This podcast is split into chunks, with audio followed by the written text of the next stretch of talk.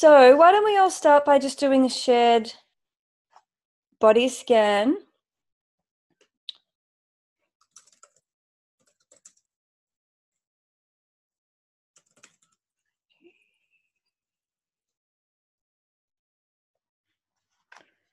Great. There's just a few people who are having some tech issues and signing in. Uh, there we go. All right. So I've got 15 pages of questions that have been submitted, and they do cover a fairly large variety of, of, of topics and things like that. But if anybody has burning questions, use the chat box. That's what the chat box is for. But before we do that, I want to ask, invite you all to do a body scan and feel into your body. Just notice where you are in your body. Notice what it feels like to be in your body. Notice notice how you are today. Knowing that every day is different, every day we're changing. And in fact, that is one of the keys to neuroplasticity is being open, being fresh. If you ever find yourself in that space of, you know, it's the same every day, you know, my symptoms never change, it's constant, that would be a sign that your mindfulness practice has completely fallen out the window. Because when we're truly mindful, we notice that every single moment is a miracle and every single moment is different. Nothing is on repeat and nothing is the same. So if if there's the perception everything's the same, it's a sign that we're actually locked in rigid thinking and we've gone into a closed minded space. Quite normal, we all do it, but it's just really good to pick yourself up when that's you because it's unhelpful. So, learning to find the miracle in each moment is a really important part of healing.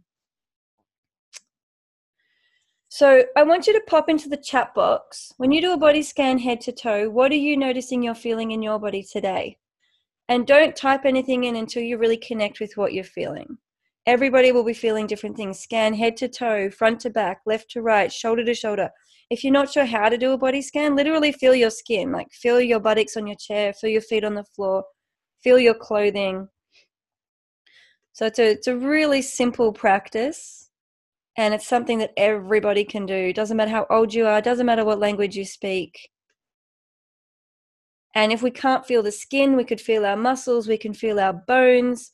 You can certainly feel your emotions, you can feel your presence in any way, but really start with the skin. The body doesn't lie.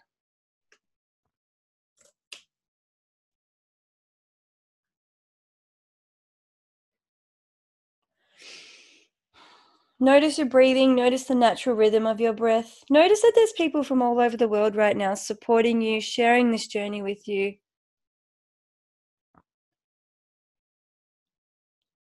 And notice that you're not alone.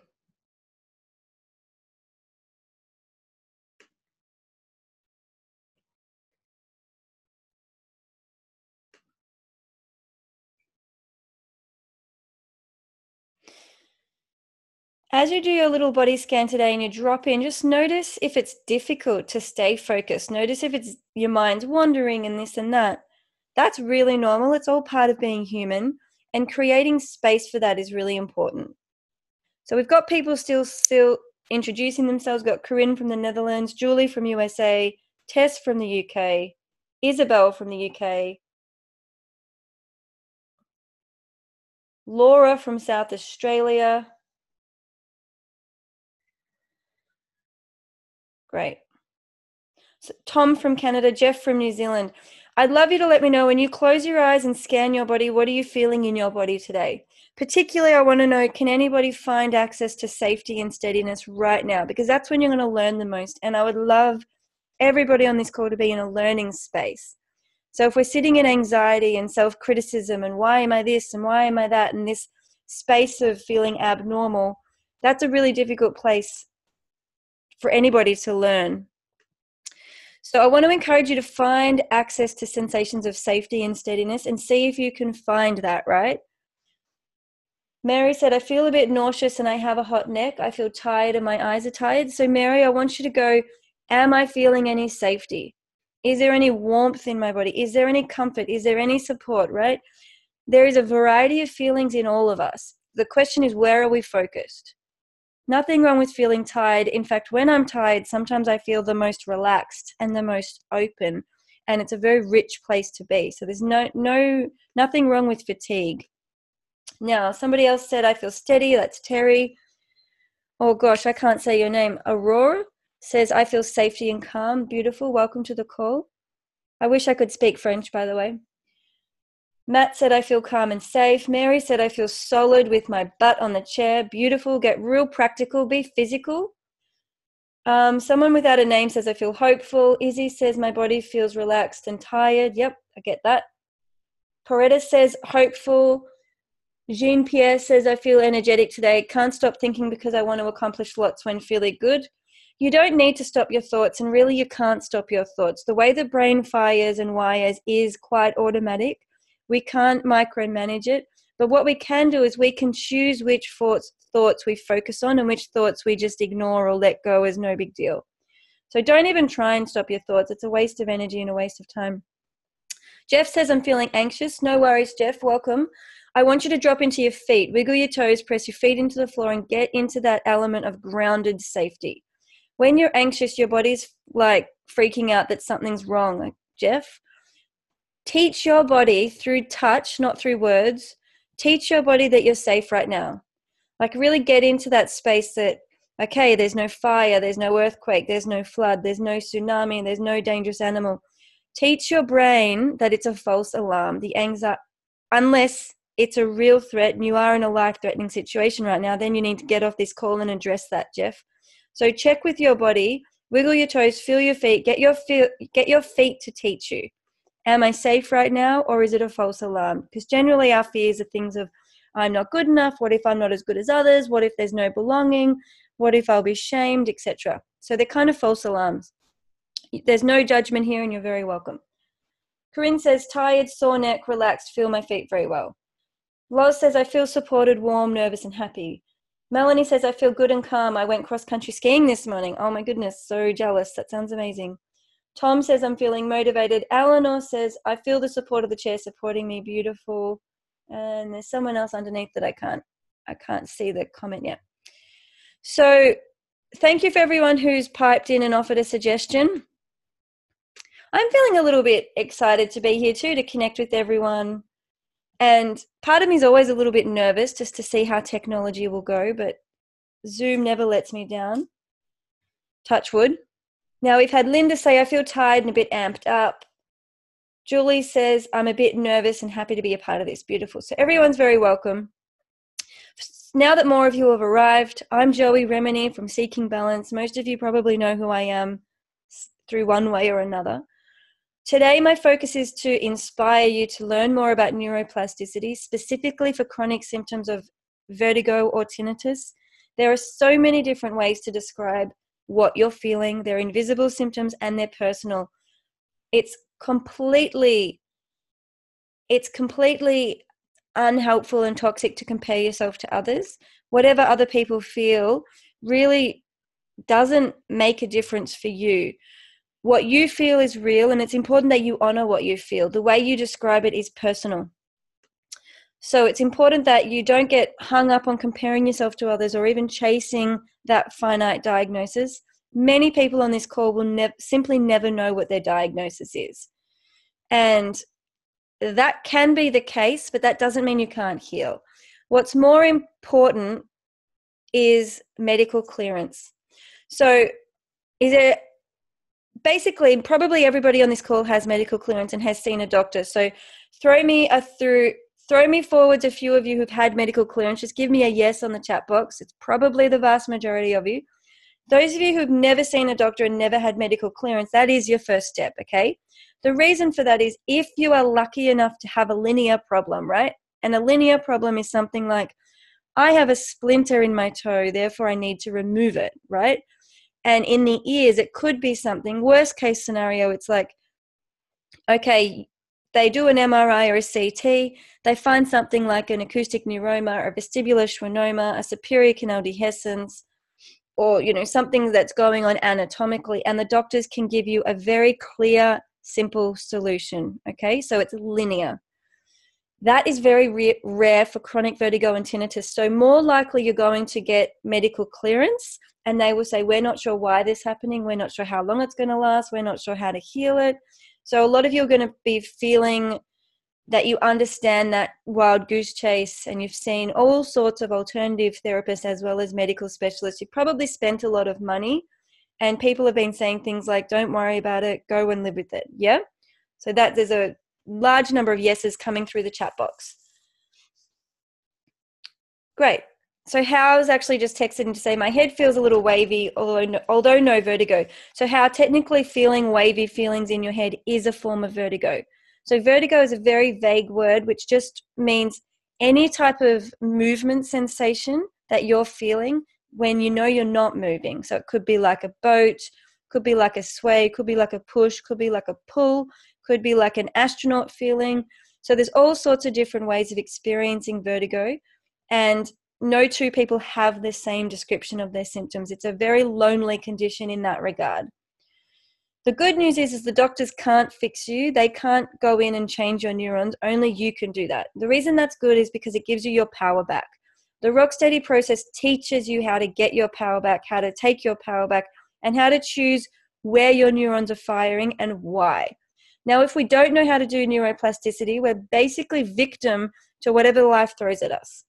So it means that we have no idea how to reduce our stress. We have no idea how to calm down fight, flight, freeze sensations. Um, it means that we we feel like joy is random because it just some days we're happy, some days we're not. It's almost like saying we're victim to the weather. When once we work with the weather and if we know that a storm's coming or rain's coming we can actually prepare ourselves and get an umbrella a rain jacket we can dress warmly enough right? We can work with the weather and actually be in awe of the beauty of the weather patterns. Neuroplasticity is a little bit the same. We're learning how to be in awe and and to see the beauty in what we're feeling. So instead of telling ourselves that it's a judgment that it shouldn't be this way and i'm abnormal and i don't like this and i don't want that instead of being in judgment and inner critique we actually step back and say wow what i'm feeling is is miraculous. It's amazing. It's beautiful. It's it's my body communicating to me so we're actually rephrasing and reframing how we respond to our body and most importantly how we get the wisdom out of what our body is telling us so i will dive into the questions that have been submitted on email um, but I do want to say a large part of neuroplasticity is self study and self learning, right? So only you can learn how to listen to your body. I can't tell you what you're feeling and I can't tell you how to heal because I'm not you. The process you have to go through is one of learning okay, what is my body telling me? What does my body need? What does my mind need? What is my soul telling me? What is my heart communicating to me? So, through your body, mind, heart, soul, there needs to be teamwork and alignment to your truth so many people on this planet are literally doing things that other people tell them to do. They are not connected to their joy, they are not connected to their passion, and their body is basically screaming for alignment. And their body is calling them back into their truth. So, I did a post recently on joy. When we are in our joy and literally doing things for fun, our brain activates a, a new stage, a new cycle it means we're relaxed, we're in our playfulness, we're in our joy. Our left and right sides of our brain are open and learning and curious, and that is when we're in our most powerful to heal. Now, when we're in fight, flight, freeze, it means we're living life in a way that doesn't feel right. We're doing things we think we should do. We're putting everybody else first. We're picking up the kids. We're doing things for our partners. We're doing exercises or taking medications that professionals tell us to take, even though we don't really feel that it's right for us. So we're very much driven by the external. Now, when we're in that fear space, we tend to base our good days on whether symptoms are absent or present. When, when we're healing, having a good day has nothing to do with symptoms. Having a good day is like, oh, I got to hang out with my friends, or I got to do those things that make me happy. I was writing poetry, I was out at the beach, I was listening to my favorite music, I was offering myself kindness and compassion. So a good day kind of comes back to doing what brings us joy, love, and filters and feeds kindness instead of having this perception that life is all about getting rid of things we don't like, right? Avoiding discomfort, avoiding pain. Having a fear based life is not the answer. Now, most people with vertigo and tinnitus are literally trying to run away from themselves. They don't like what they're feeling or hearing in their body, so they're trying to run away from that. So, basically, what I want you to do is to allow your body to give you the signals it's giving. Treat your sensations and your symptoms as little packages of wisdom, like little text messages from your soul telling you to wake up and come home. Only you can hear the message. But it's very similar to feeling hungry and your body is telling you to go find a meal, get something to eat, or feeling this sensation that you've got to do a poo and your body's telling you, go find a toilet, we need to evacuate. Now, you can't ignore these sensations and these feelings because at some point we have to eat and at some point we have to go to the toilet. So, these are really obvious examples of how the body talks to us. None of that's abnormal. None of it's strange. We work with it. Vertigo and tinnitus are quite similar. The body will be giving you an, a message about something physically, mentally, emotionally, or spiritually. Your job is to go through the rock steady process and learn how to decode that message so that the body doesn't need to fire it anymore. Typically, once people hear what their body's telling them and they start to move in a new flow, which will probably mean quite a few lifestyle changes and, and, and adjustments to the way you live your life and the way you treat yourself.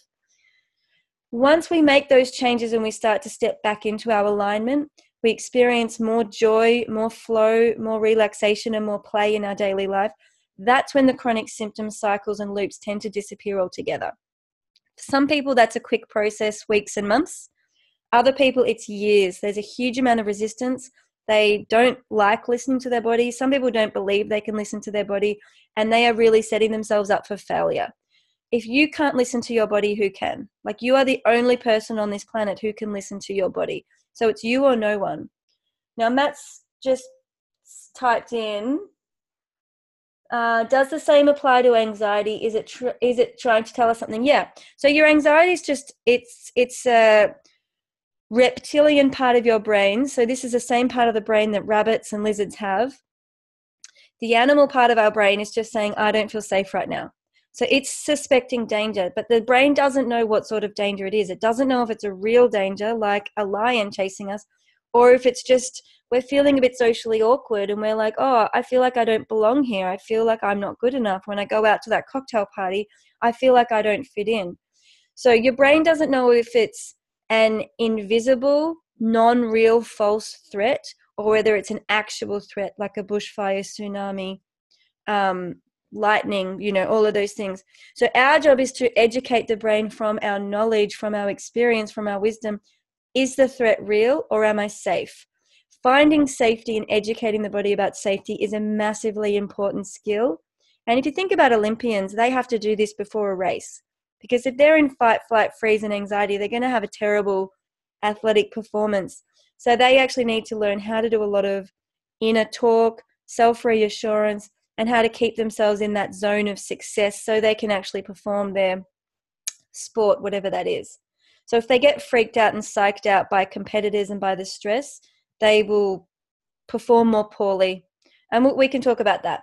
Patricia said, if I feel movement in my legs, is it still vertigo? Yes. If you feel movement anywhere in your body, in your mind, in your eyes, in your head, wherever, any perception of movement that doesn't fit reality is vertigo. Vertigo is a sense of conflict between what you're seeing, hearing, feeling, and how you expect it to be. There's a mismatch.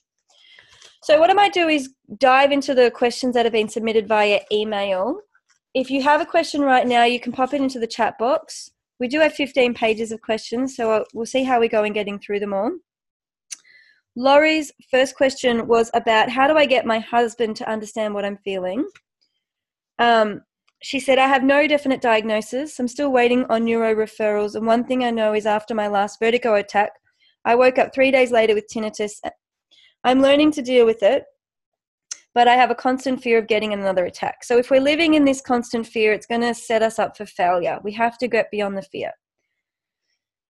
She goes on to say, I have become a shell of the person I used to be. I am learning to accept my new self, but my husband doesn't understand and just thinks I can force myself to do all the things I used to do, like quadding, music concerts, large crowds, and just being jovial, fun, loving wife. How do I get him to understand that I physically can't do things? It hurts my ear and I feel dizzy or not quite right. It doesn't work anymore to just push through because I look fine doesn't mean I'm fine. My response to this, Laurie, is you cannot ever get anyone to understand what you're feeling, and it's exhausting trying to make them understand. The person who needs to understand you and who needs to treat you with gentleness and kindness and acceptance is you. You do not need to accept yourself as being the shell of the person who you used to be. You are whole, you are full, and you are capable of everything you need to do in this present moment. Your job is to pause and really feel into your reality and offer compassion to that. Meet yourself where you are in the present moment. Never expect other people to understand you. That's your job. Self understanding, inner understanding. People on this call might kind of understand you, but the reality is, is they won't deeply understand what you're feeling and they can't. So be true to yourself, act with integrity, and do what feels right in each moment for you. And notice how once you stop trying to get other people to understand you, you actually save energy because that's a leak. That's leaking from the system. Also, the masterclass, which is available in the free resources, it's worth watching together with your family members and also maybe going through some of the triple PD or tinnitus information and videos on my website can be really helpful to get family members to go through those resources with you not so they can fully understand you, which is really impossible, but so they can get closer to understanding. Linda said, Is brain shaking from tinnitus actually vertigo? Yeah, it's like a form of vertigo. Your brain's probably not shaking, but think of it more as a pinball machine. There are neurons firing by the million every second. Some people, like myself, are sensitive enough to actually feel their neural firing. So sometimes I feel like there is a party in my brain. It's all normal, it's my neurons sending messages. And at the end of the day, I don't want to stop my neurons firing because that's what makes me a living creature. So your brain's not technically shaking, that's a perception. It will just be very active neural firing. And the more we get into our rest and repair system, the more that tends to calm down. However, when we're in deep repair and there are membranes and hormones and chemicals rapidly firing for the purpose of make, helping us heal or to maintain our, uh, maintain our homeostasis, in those situations of deep repair, such as sleep, it can also be very noisy and very active because the brain is basically like doing roadworks. There's it's a noisy process. So hearing it and feeling it is not a big deal. It's all about making sure we don't allow that to trigger us into a danger zone. It's a false alarm. You're very safe. You need your neurons to fire. And yes, this is being recorded as far as I'm aware. Uh, yep, it's being recorded. Wendy, I was fine with my tinnitus until two days ago when I experienced a loss and now it's back with vengeance. My question is how do you apply neuroplasticity in this situation? This question is going to come up time and time again in one way or another. It's all about accepting what we feel. Could it be that you've experienced a loss and now your body is going through a sorrow and a grieving process, and the tinnitus is reflecting that noisy emotional transition that your body is going through? You're not a robot, you're a human. It's normal to feel sorrow, it's normal to feel loss. And so it could be that your body is processing that in its own way, and that's a, a noisy processing process. So once we go, oh, I'm allowed to feel this, this is normal, we don't need to go into the why. We don't need to analyze it. We can just be present and give ourselves the compassion we need. So in that situation, Wendy, I'd be saying to my body, body, what do you need? What can I give you? Do I need cuddles? Do I need a bowl of soup? Do I need to go to bed early? Do I need to go for a walk? Do I need to tell myself everything's going to be okay and do self reassurance and self talk? Whatever you need, that's what your body's asking for. What is the difference between neuroplasticity for improving cognitive skills versus NP for vertigo and balance? I don't know what that question means, but neuroplasticity is the body's capacity to change, and we're using it consciously for rewiring sensations that we don't like.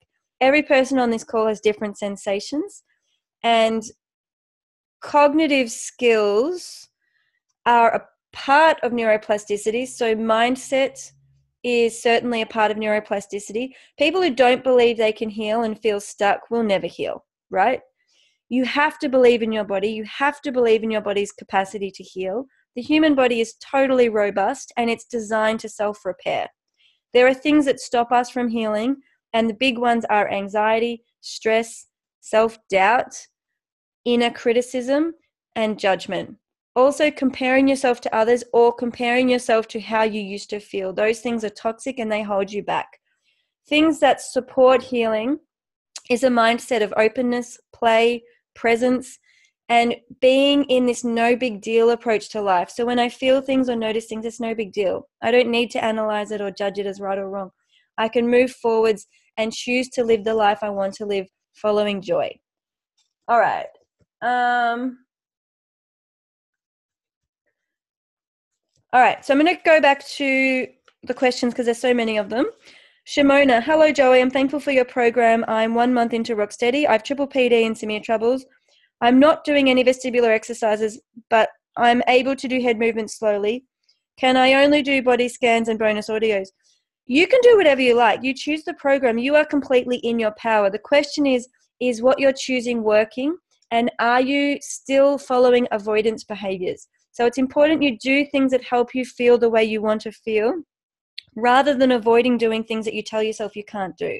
Vertigo and tinnitus do not stop you doing anything. Honestly, vertigo is brief and transient, and once you learn to activate steadiness, you can do anything. And tinnitus does not stop you from thinking, hearing, concentrating, moving your arms and legs, walking, nothing. Tinnitus is a distraction, it's a nuisance, but it does not physically handicap people. That is all a misunderstanding and a misperception. So Shimona goes on to say, I don't feel normal while walking, also unknown places and malls. I have anxiety issues. My neurologist has suggested medication along with behavior therapy. How do I remove fear of walking from my system? First of all, you need to find a way to go into the fear, talk to the fear, and overcome the fear. Module two takes you through that in Rocksteady. Um, the next sentence you've said, I don't understand. But basically, whenever you feel ready, try all of the module one and module three exercises gently. Don't push yourself.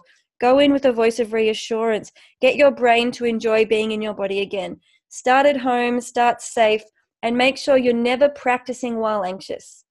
First step is soothe the anxiety. Use the healing hand, use any of the bonus audios. Find your safety, find your steadiness, find your calm, and then practice the walking, the standing, the bending, any of the exercises from module one and three. As you feel you've got your confidence back, that's when you want to enter the malls or the crowds or the cocktail parties and try it while you're actually in the real world. Great, but you've got to do it from steadiness and calm.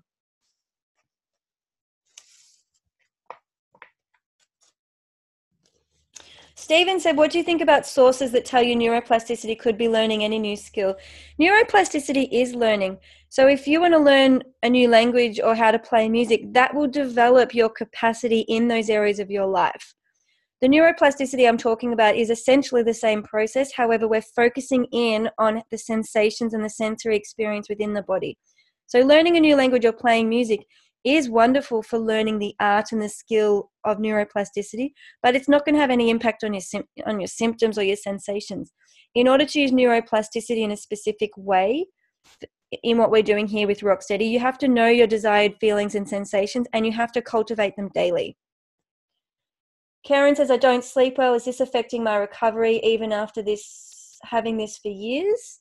So Karen has triple PD. You need to sleep, you need to rest, and you need to learn how to cultivate better sleeping patterns. Use the sleep skills audio. If you can't sleep, at the very minimum, you can rest. Horizontal rest does allow the neural body to be calm and connected. Send yourself a lot of loving kindness while you're lying in bed and awake. And I would be asking the wisdom of the body, why do I have this insomnia? Why am I not sleeping? What is the body communicating to me? And there'll be some misalignment physically, mentally, emotionally, or spiritually that is disturbing the sleep. I would get to the bottom of that. All right, Mary says, I've been dealing with dizziness that started suddenly for about a year. I've seen countless doctors, etc., blah, blah, blah. I've had all of the tests. I came back positive for BPPV, worked with a physio, but I still feel lightheaded out of it. Fluctuating from mild to debilitating, I get headaches, muscle pain, buzzy sensations. I haven't had a day where I feel normal yet. At follow ups, the doctors now suspect migraine or vestibular migraine. Um, he does not recommend any sort of MRI because everything else has come out normal. My question is how does one transition from a place of fear of never getting better to believing that you will get better? This seems to be most important part of healing and I'm struggling with it. Basically, this is covered in module two of Rocksteady. So go back and do that if you've already got the program. If you haven't got the program, module two is going to introduce you to how to go through this. Um, but you have to believe in yourself. You have to trust your inner wisdom and you have to get underneath the fear.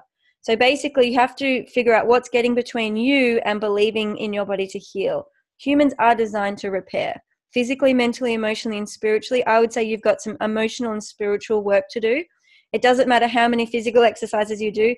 If you aren't emotionally and spiritually connected to your healing process, probably nothing will change.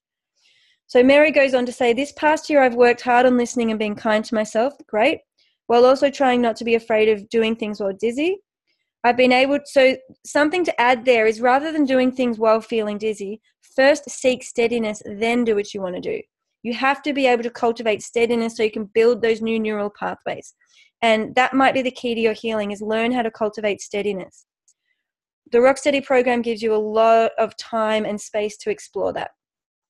I've been able to travel on short business trips, hang out with friends, get better, balance in my life, but this horrible feeling is always there the dread, I'm still limited on some days based on how dizzy I feel. Do not live your life based on symptoms. Live your life on based on chasing joy. If you're living your life based on how your symptoms are presenting, you will never heal. That means you are still symptom focused. The only way to heal is to get your focus away from symptoms, let them be there, take a no big deal approach, and focus on how you want to feel. It's the only way to break the, the symptom loops. Mary goes on to say, I just want to feel normal, active, and like me again. It's hard for me to believe things will get better when I feel so awful every day. Mary, you need to cultivate the feelings you want to feel. They're not going to fall off a tree and they're not going to randomly come and float into your body like unicorns and rainbows. You need to stop focusing on how awful you feel. You need to get over the fear. You need to physically process the fear, and you may need private therapy for that. But there's a lot of resources in the Rocksteady program, so go through those again and again. And ask your wisdom why am i in this fear space? Why am i feeling so awful? Why can't i love and accept myself just as i am right now? Cultivate those feelings of being exactly the woman you want to be being exactly where you need to be and being present with that perfection. That's like flicking a switch of saying i'm allowed to feel this. Use the healing hands audio in the bonus audios. Everyone is different. It's not there is not really one way to change beliefs. You need to figure out for yourself how to overcome your fears and to shift your beliefs into, I believe I can heal. But the first step is knowing that you want to heal. And so you've already done that. So basically, Mary, you're in the process of overcoming your fear and shifting your beliefs just simply by asking this question. I would write down each fear and face them one at a time. Spend time getting to know your inner world and just keep going deeper.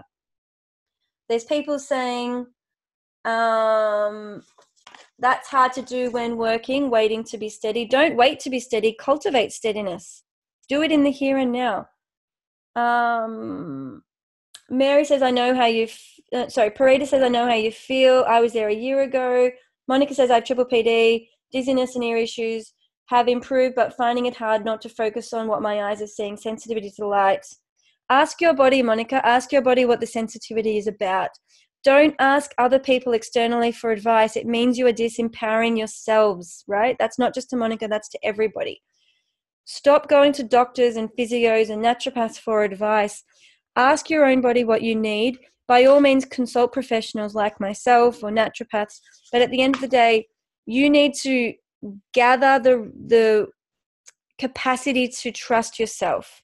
Ask yourself what you need. And if your body says, you know what, I think I need to consult a naturopath on developing a better nutritional diet. Fair enough. That that means you're listening to the wisdom that's guiding you towards a naturopath.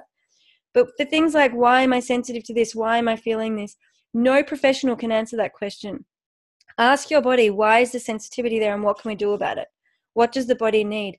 I know when I go into a highly sensitive mode, it's because I need solitude. I need to retreat. I need to withdraw and I need to go into my spiritual space of self reflection.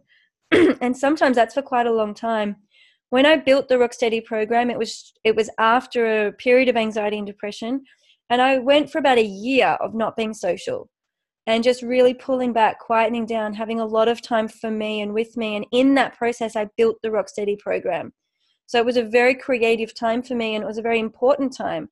And if I had have pushed through that, and if I had have ignored those sensitivities and judged myself and critiqued myself, a, I would never have built the Rocksteady program. And B, I never would have got through it. I'd probably still be there now, still sensitive and still withdrawing and still critiquing myself. So allow yourself to feel sensitive and love yourself in that space. Find a way to get through it with loving kindness. Melanie, Joey, I've just discovered you through YouTube after reading and listening to your free resources. I know that I now have triple PD. Well done. This has given me some relief already, as no health practitioner has been able to educate me on my condition at all. I'm fairly high functioning, although I have this persistent dizzy off balance feeling which does cause me anxiety. All of the testing I have done showed no findings at all. I'm wondering if you believe there is a root cause to inner ear issues. If someone are diagnosed with Meniere's, for example, or any other inner ear condition, I'm thinking there must be a root cause question mark. And the answer to that is not really. It's always random. We don't really know why. Is there causes such as viral, heavy metals, pathogens, mold, chemicals, pesticides, herbicides? Question mark. What are your thoughts? I look forward to doing a program. My answer is no. We rarely understand why any of these begin. Not for Meniere's, vestibular migraine, triple PD, none of them.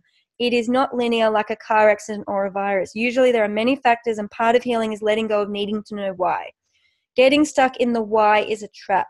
On a spiritual level, most people learn the gift in their condition, and this actually guides them to understand their inner why.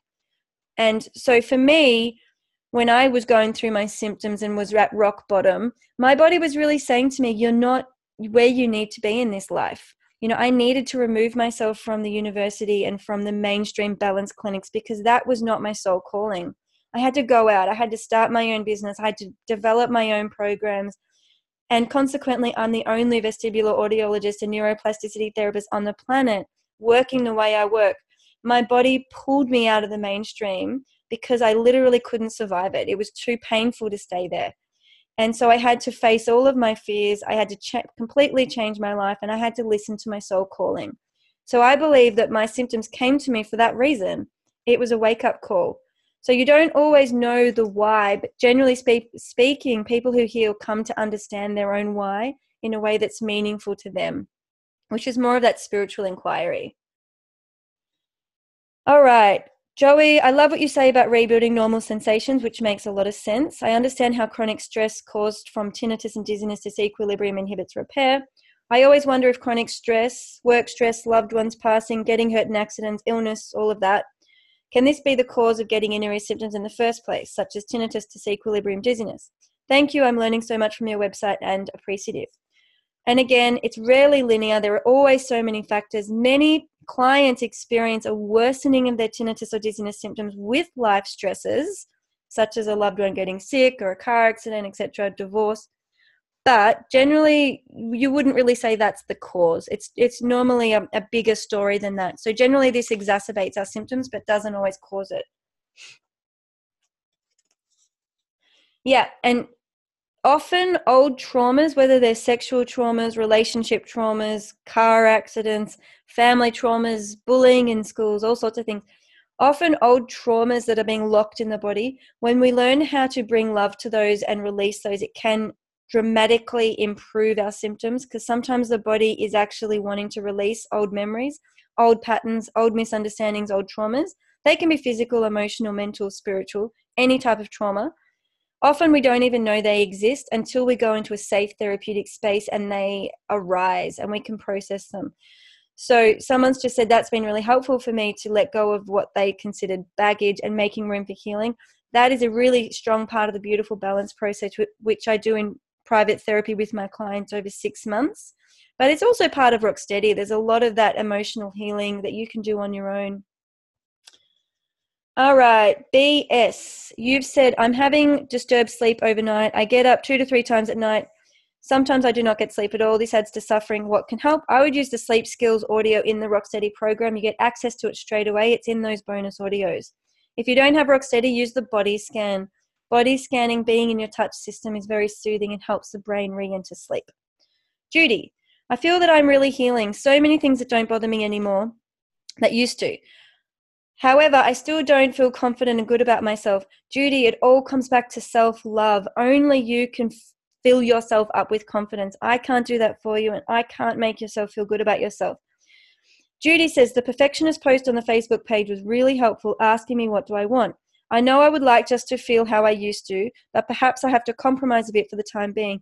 No, Judy, you need to stop living in the past. You can never be the woman you were yesterday, five years ago, 10 years ago, etc. Completely impossible. Don't compromise. Allow yourself to be 100% who you are right now. Get into the present moment and love yourself in that place. It's not a compromise, it's a gift. Find the miracle in what you're feeling right now. Fall in love with yourself. Go deeper, go deeper, go deeper. Um, Judy goes on to say, just as I begin to feel okay, something else comes along. Do I create these blips or are they just part of the process? I think there is still something inside of me that hasn't healed yet and I don't know what approach to take. Basically, if we believe deep down that there is something inherently wrong with us and that we are abnormal, something will keep popping up because our body will always cultivate and neurons will fire in a way that's consistent with our mindset. So we need to genuinely shift our mindset into being normal right now. You need to feel normal now. You need to love yourself how you are right now. You need to feel what you feel and celebrate it. Knowing that whatever we feel is normal and okay in the present moment, not in the elusive future. If the mind is searching for abnormal sensations, it will literally find it. It will cultivate them so that it can find it. Think about having a lawyer that's fighting some amazing legal case for you and the lawyer's trying to prove a point. If the lawyer in your brain is trying to prove that you are abnormal, it will literally keep searching until it finds evidence that you are abnormal. Okay? So you need to change the job that you're giving that internal lawyer in your mind. Change the belief that everything is normal. Cultivate that deeper belief and use tapping, use any of the module five exercises. Go deeper into shifting that internal worry. Reaffirm yourself, reassure yourself, and genuinely fall in love with yourself. You can't imagine it, you've got to really feel it. It's got to be a change perception. Now, there's a few things going on in the chat box, so let's shift over there. I'm getting better every day, says Melanie. Just knowing about Rocksteady, I know I can overcome triple PD now. Every morning when I wake up, I say, I wonder what miracles are going to show up for me today. During the day, I'm focused on finding miracles and I find them. Exactly. So if you give your internal lawyer the job of finding miracles, that lawyer will work 100% to find miracles. So it's all about what job you give your brain.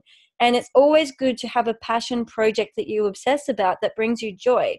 Because otherwise, your passion project will be your symptoms and your entire life will be your symptoms. So she says, I find them all the time now, like the sun shining on the snow, creating sparkles, things like that makes me feel joy. Well done, you're nailing it. Izzy says, I'm the same, Melanie, just the knowledge that I'm in control and knowing I can heal really helps. I read one of Joey's articles and have been listening to the podcast, and I feel like my whole perspective on healing has changed. Well done. Um, somebody else says, I love your approach, Joey, and I'm looking forward to doing the seven day program and then go from there. I was diagnosed with bilateral Meniere's disease a few months ago, no spinning vertigo, but persistent tinnitus, and most bothersome for me was the aural fullness and sound sensitivity. Is Rocksteady program a beautiful balance meant for healing those symptoms as well? Yeah. Rocksteady and beautiful balance are about resetting your normal, okay? Not returning to who you were yesterday or 10 years ago. It's all about cultivating a totally new sense of normal that is based on the foundations of realigning with your truth and your deep joy. And the reality is, is that things that made us feel joy a year ago are not relevant anymore because we've grown in the last year. So at the moment in my life, I love playing my violin. I love going to the beach. I love getting out and hiking. And so it makes a lot of sense for me to do that frequently so that I can keep bringing myself back into the alignment of connection to nature, connection to joy through music, when I'm playing my violin, I do not have a worry in the world. I am completely absorbed by the joy of playing my music.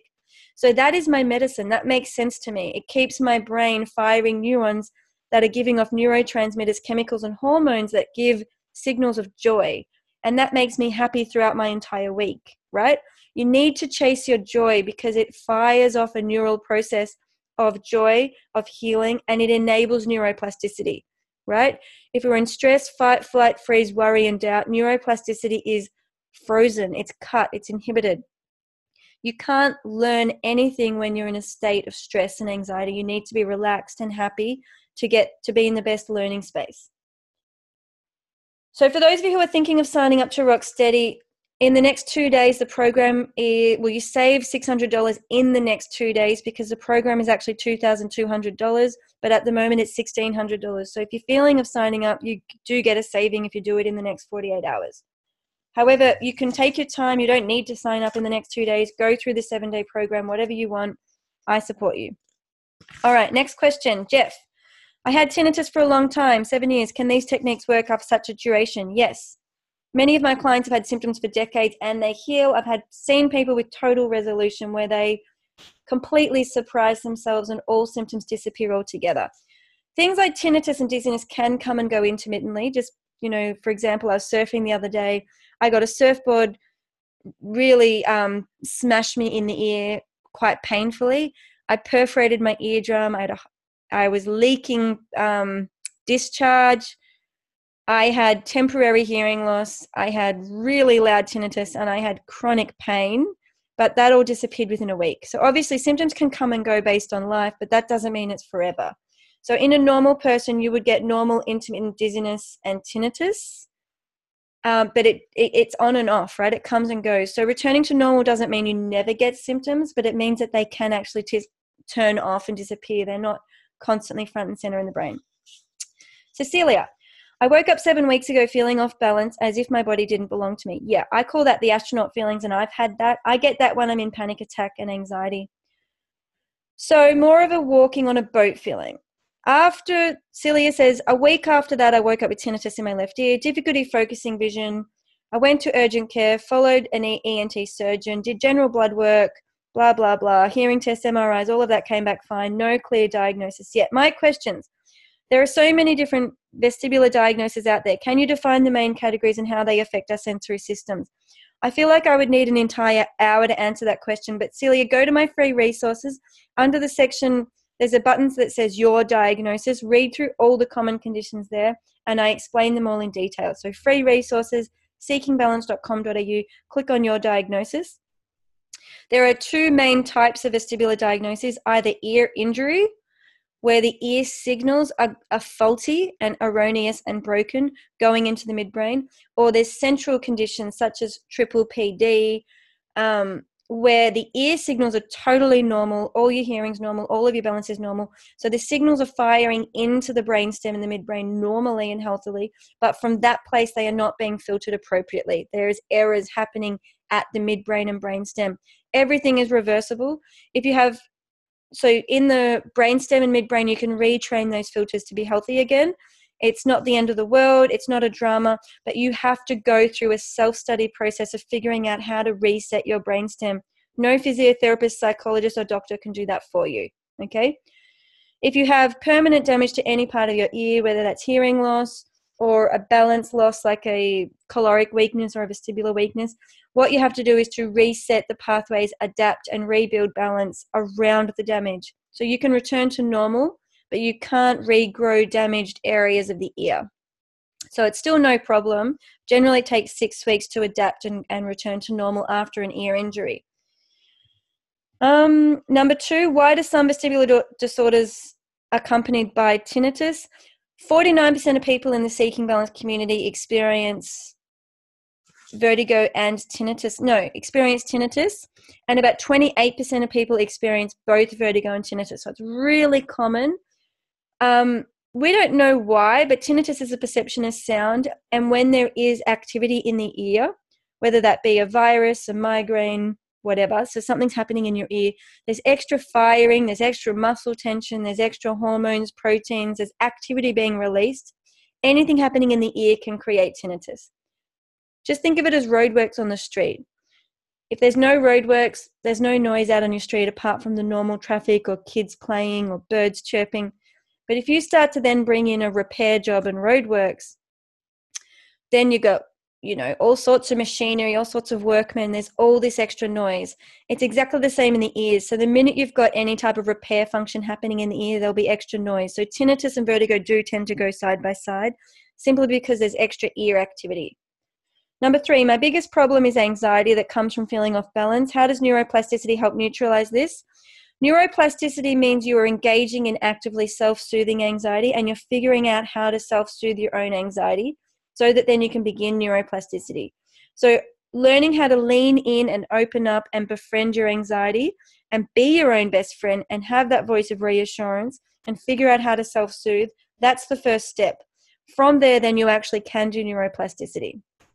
Number four, are there original neural pathways that are damaged by a vestibular disorder? That could be. So there could be a vestibular neuritis or a Meniere's where you get actual anatomical damage. And neuroplasticity helps us to bypass those damaged pathways and create new pathways that function in a normal capacity. Okay, so whatever damage there is, the body is robust and it just works around them. It's honestly no big deal that that process of healing is completely distorted and inhibited if we are experiencing chronic anxiety, self doubt, and stress, which is why coming back to joy and play is so important. Uh, why do vestibular disorders give us visual distortions? Would this program help fix or adapt visual distortions, blurriness, difficult focusing? Absolutely.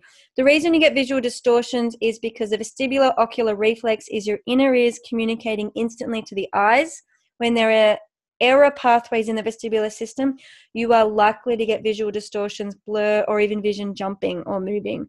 The Rocksteady program is perfect for that. It will help you stabilize and re-steady all of those reflex pathways, ears, eyes, and spinal cord. Jean Pierre says, Reading is my happy place and watching a documentary, but both bring back the dizziness. I don't feel anxiety or anything, just a dizziness. In my case, would an eye specialist assist with this? Originate because it came from a concussion assault. Jean Pierre, I'd be wondering if reading and watching a documentary is a form of escapism for you.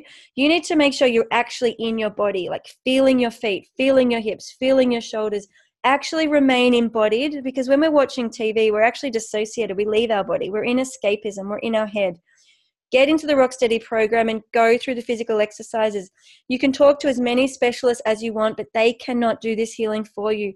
Do not disempower yourself and keep going out to the externals in order to overcome your anxiety and to feel safe and steady in your body, you need to go through especially the bonus audios in the Rocksteady program.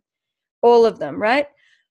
And when you feel ready and when you feel brave enough, go through the module one and module three exercises. They're all about cultivating what you want to feel, regardless of sitting, standing, walking, etc. Those exercises are incredibly important for people with tinnitus too. They're not just for dizziness. People with tinnitus live in their head. They're always terrified and anxious of what they're hearing and what's got like there's a lot of really inner critical and judgmental voices for people with tinnitus they hate what they're feeling and it's essential for you guys to get back into your body and that's why the module one and module three exercises are so important wendy hi joey i love that you encourage us to focus on things that bring joy and reset our normal one of those things for me is going out with friends with good food. Ever since I was diagnosed with Meniere's, I've been on a low sodium diet. Stop the diets. Listen to Allison's recovery case study on my website. Her life improved when she quit her diet. Honestly, I have seen leading ENT surgeons say they have no idea if a low sodium diet works. They just prescribe that because they don't know what else to say to people with Meniere's. It is not clinically or evidence based um, it's, it's it's a recommendation of something you can try but if it's not increasing your quality of life just eat a healthy diet in moderation it's totally fine to add salt to your eggs it's totally fine to have a little bit of salt what i would encourage you to do is to not eat a bunch of junk food right go out for your friends go and eat good food drink lots of water um, and really lose the rigidity you need to be open and low sodium diets feed a rigid mindset. It's completely incompatible with neuroplasticity. So, um, trying to communicate, blah, blah, blah, blah. I think just eat what you love. Every time I eat something I didn't cook, I get very anxious, and your anxiety is going to create a flare up. Get over the anxiety, ditch the diet, go back to eating with joy and love, and just be sensible. Listen to your body, right? you need to figure out the perfect diet for you based on what makes you feel good, not what some external person tells you you should or shouldn't eat. Um,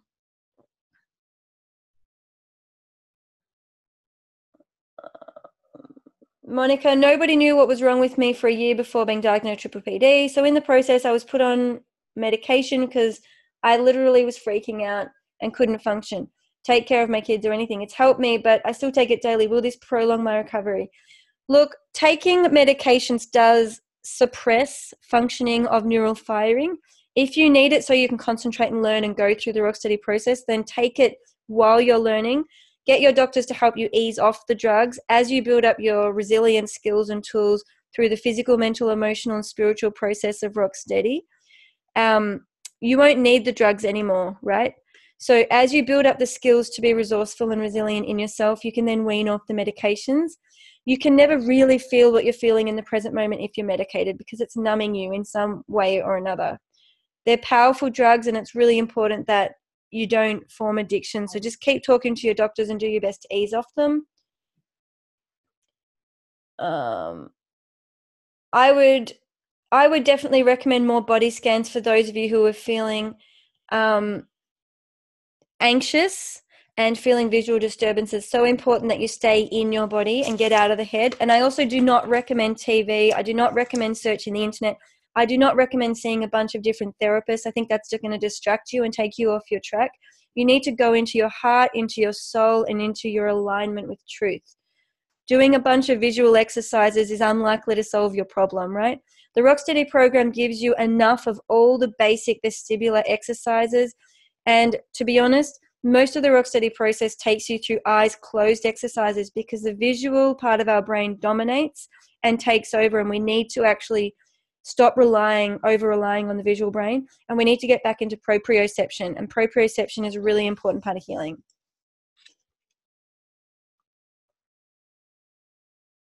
yeah and medications can stimulate tinnitus a lot of you will have had that experience so there's, there's always going to be side effects some medications also lead to dizziness yes medications do prevent neuroplasticity from being as effective but if you are literally dying suicidal and can't get out of bed or concentrate, then you need the medications.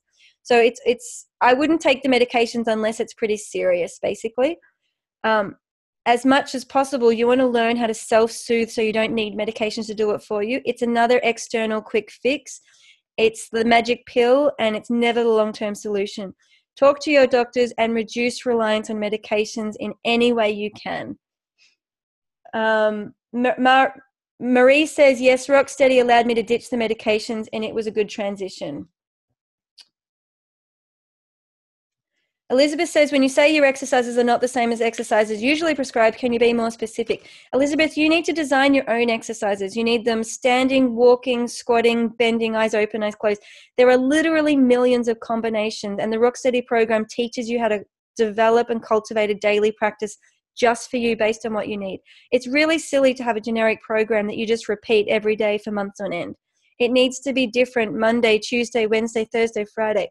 All of your exercises need to be focused on what you want to feel.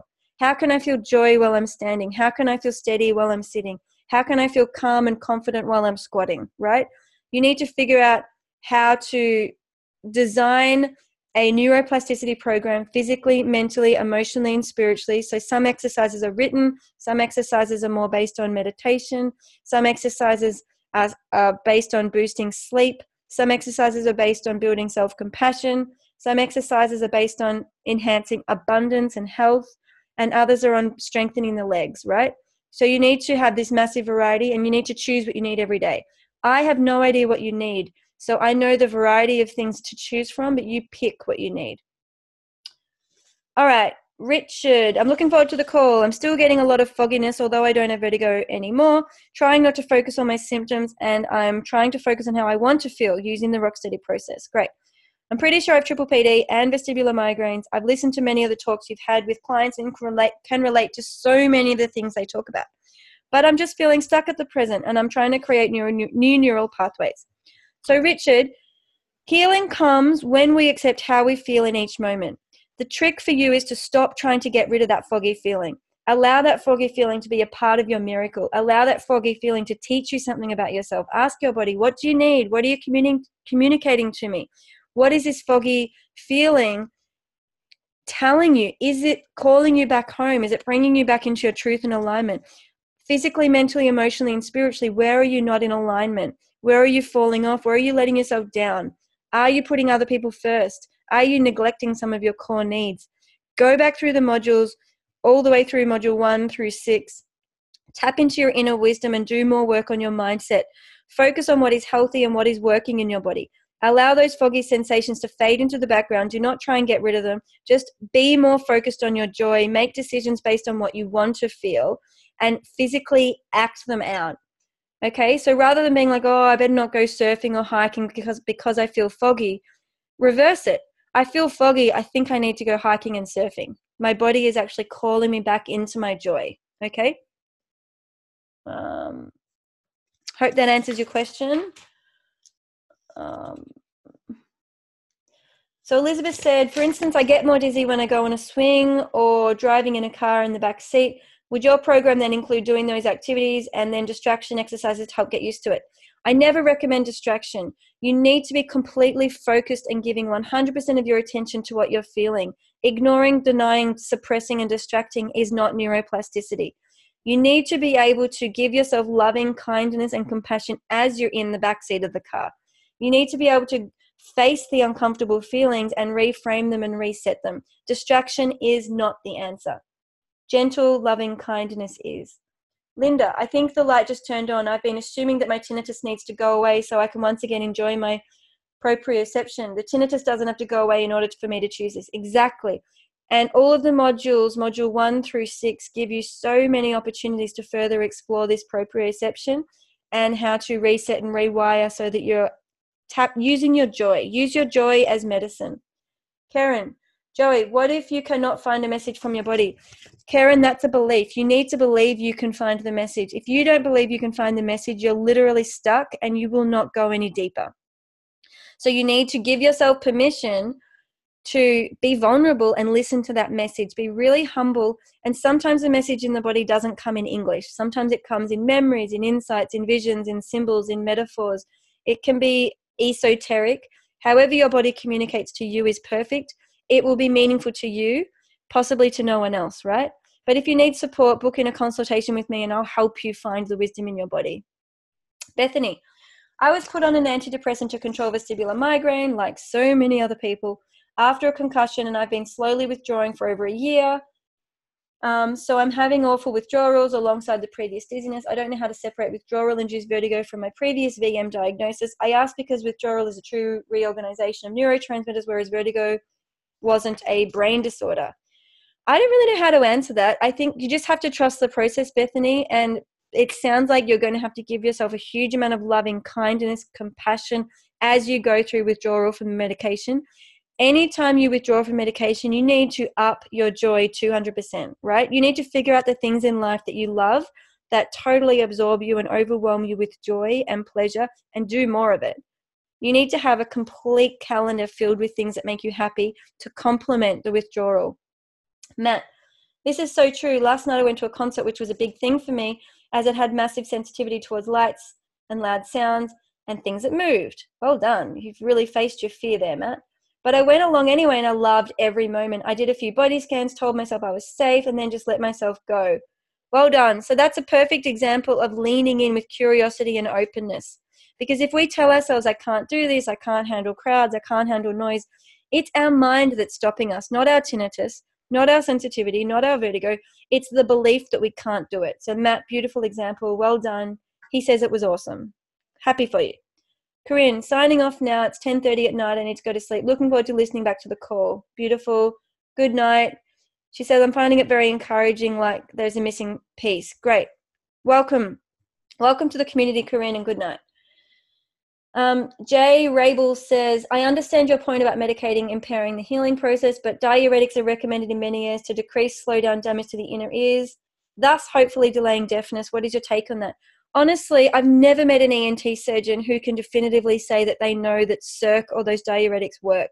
They are literally guessing. It's all, as far as I can tell, it's not strongly evidence based. So many of my clients with Meniere's have no idea if it helps them. They are taking it out of blind faith. Remove the blind faith and ask your body Do I need this medication? Is this medication even helping me? Sometimes it's just, it, we just want something so we're taking that medication kind of out of desperation. It's it's not clear cut it's not linear. Um, i would just talk with your doctors and the diuretics don't necessarily work no. I'm sorry to say some people swear by them but usually they don't actually know if it's working or not and a lot of people who take those medications still get attacks. So I would just say talk to your doctors and be a little bit more practical. Is it really helping you? Is it making you feel better? Or is it just filling that void, that desperation that I need something to fix me? Elizabeth, I appreciate what you're saying. I'm interested in learning more. Part of my issue is financial because I'm on disability. Like so many other people, it's really hard to work when you've lost a lot of that self confidence. Um, can we book a one on one consult? Um, Elizabeth, I would say apply for a scholarship. I support a lot of people who need it, um, and give us as much as many details as you can. Otherwise, for those of you out there, reach out to your family and friends. See if you can get support from family and friends just to help you over this hurdle. Because as you go through this process and you go back into your power, you take your control back, you'll get back into the workforce. Life will return to normal settings. So you have to really back yourself. And there is support out there. If I can't financially support you, because obviously I can't support everybody, look at what other financial supports are available to you in your life, in your family and friends, etc. Believe in yourself, back yourself. You are worth it, and there are people out there who will support you. Jeff, Joey, you've not mentioned depression, which can be quite disabling. I have it as well as anxiety. And can these techniques? Yes, definitely. I've had both depression and anxiety, and probably most of the people on the program also experience depression and anxiety at some points. Using neuroplasticity, because you're learning how to cultivate more joy and pleasure in your daily life, the depression and anxiety pathways weaken. And as you come back into your truth, as you believe in yourself, as you trust yourself, as you enjoy your body, depression and anxiety literally does dissolve. Okay, there's another question here. Please, can I ask? I'm managing to feel a lot more stable on my feet and I'm finding my balance, but I'm having real issues with anxiety, having minor panic attacks. What can I do to address this? Listen to the Understanding Panic audio in the Rocksteady program. It's in the bonus audio section. Use body scans and compassion hands, which are both available in the free starter kit, and figure out what your anxiety is about. You actually need to face the fear in a loving way and talk to yourself. Use your wisdom. Go, wisdom, what is this about? Because underneath every fear is wisdom. And we don't need to be afraid of our fear. It's that whole thing of being afraid that there's crocodiles under our bed. And when we stop and actually look under the bed and we see there's no crocodiles, we overcome our fear. So by facing the fear, it often dissolves. Get professional support if you need for that process. But the Rocksteady program actually guides you to do that at home on your own in a really loving and supportive way. Melissa, I have two questions. What does a caloric weakness mean? For example, I got told I have a 90% vestibular weakness in one ear. Does that mean there's damage? Is it inflamed or scarred, adhesions, etc.?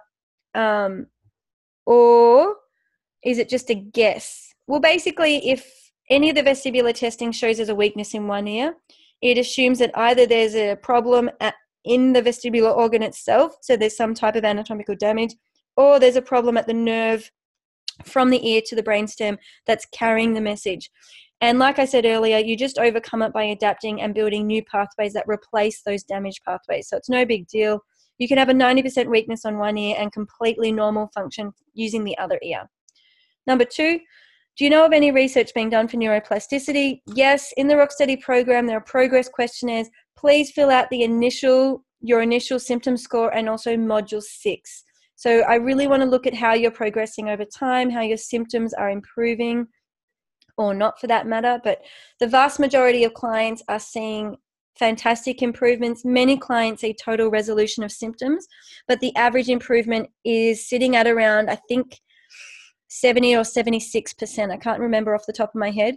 So a 70 let's say a 75% reduction in symptoms is the average for people who go all the way through module 6 and that's emotionally, functionally and positionally and they are all statistically significant improvements. So if you would like to contribute to research, please go through the Rocksteady program and remember to fill in those questionnaires.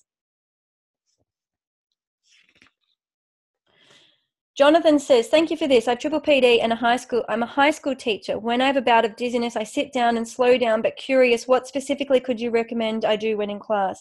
Body scan. Pause. Do a body scan with your kids. Actually, bring a sense of mindfulness and presence to the entire class, not just yourself. And have a daily practice. Use the Rocksteady modules pick the exercises that work for you. You're going to have to get back into your body because if you've got triple PD, it means the error loops are very much in the fear zone. Disengage the false alarm response and get back into your body using that Rocksteady process. Practice those exercises while in the classroom. And if you need quietness, get the kids to all do a body scan with you. Mary, I'm being kind to my body, resting a lot. On my good days, I feel so good. I want to be up and about doing things all the normal stuff. I don't push too hard. I've been resting so long that on my good days, I want to make the most of them. In my recovery over the past six weeks, I seem to have two good days and then three not so good. And I want to say, first of all, it's very rare to have a pattern like that, Mary. So I'd be careful that you aren't getting yourself caught into a mindset of expecting the bad days. Try and be really present with how you feel each day and let every day be a good day. Allow your symptoms to pass within a minute or an hour rather than having a symptom arise and then it turning into three bad days, right? The purpose of Rocksteady is to help you ride the wave and ease symptoms more elegantly. Her question is Should I continue to rest on my good days to improve recovery? Um, no, I would just say do what you need to do in each moment. Get more, be more open minded and more humble to receiving the message in each moment. Try not to think about things in days, it's way too long. There are thousands of seconds in every day, and every moment is a miracle. So, do what you feel you need to do in each moment using the physical, mental, emotional, and spiritual resources in the Rocksteady program. Let the toolkit guide you. And if you feel not quite right for an hour, rest. But don't let it consume your entire day. Find ways to contact joy and get yourself out of the funk. Because once the body settles and soothes, vertigo passes in seconds. Vertigo is very transient. It's true vertigo passes very quickly. It's the false alarm and the anxiety loops and the self doubt that perpetuates it all day. Um, and then also the tinnitus. I have a pulse in my ear, like I can hear my blood pumping. Is that normal? Basically, that's very common, but make sure you get medical clearance because having blood pulsing messages in the ear is a good reason to talk to your doctor. So, very common. I'm not suggesting it's abnormal, but you do need medical clearance for pulsing tinnitus. What are some of your insights for someone who's had a recurrence of episodic symptoms after eight months? This person types in, I've completed Rocksteady with fantastic results. However, then I had a repeat episode at the beginning of December, eight months later. This can happen to any of us. Like I say, I had that surfing incident where I got the injury and then suddenly I had roaring, severe, painful tinnitus. So, what you need to do is to be able to go back through the process and re soothe. The Rocksteady process is not going to eliminate symptoms and give you a rainbow, rainbow unicorn, trouble free life forever. It enables you to live life and to ride the waves and to have resilience and self soothe anytime you need it. So, the Rocksteady process is about listening to your body and being the best version of you in each moment. What is your body asking for? Ask it, find the answer. Can you get underneath your symptoms and seek the wisdom? What is going on for you? Remember, your body does not lie. So if you have a recurrent version of vertigo or tinnitus, probably something is out of alignment in your life, and it's your job to decode that message and figure it, figure it out. Um, Bethany says, Rocksteady's helped me so much. I'm having good moments when I never did previously. Um,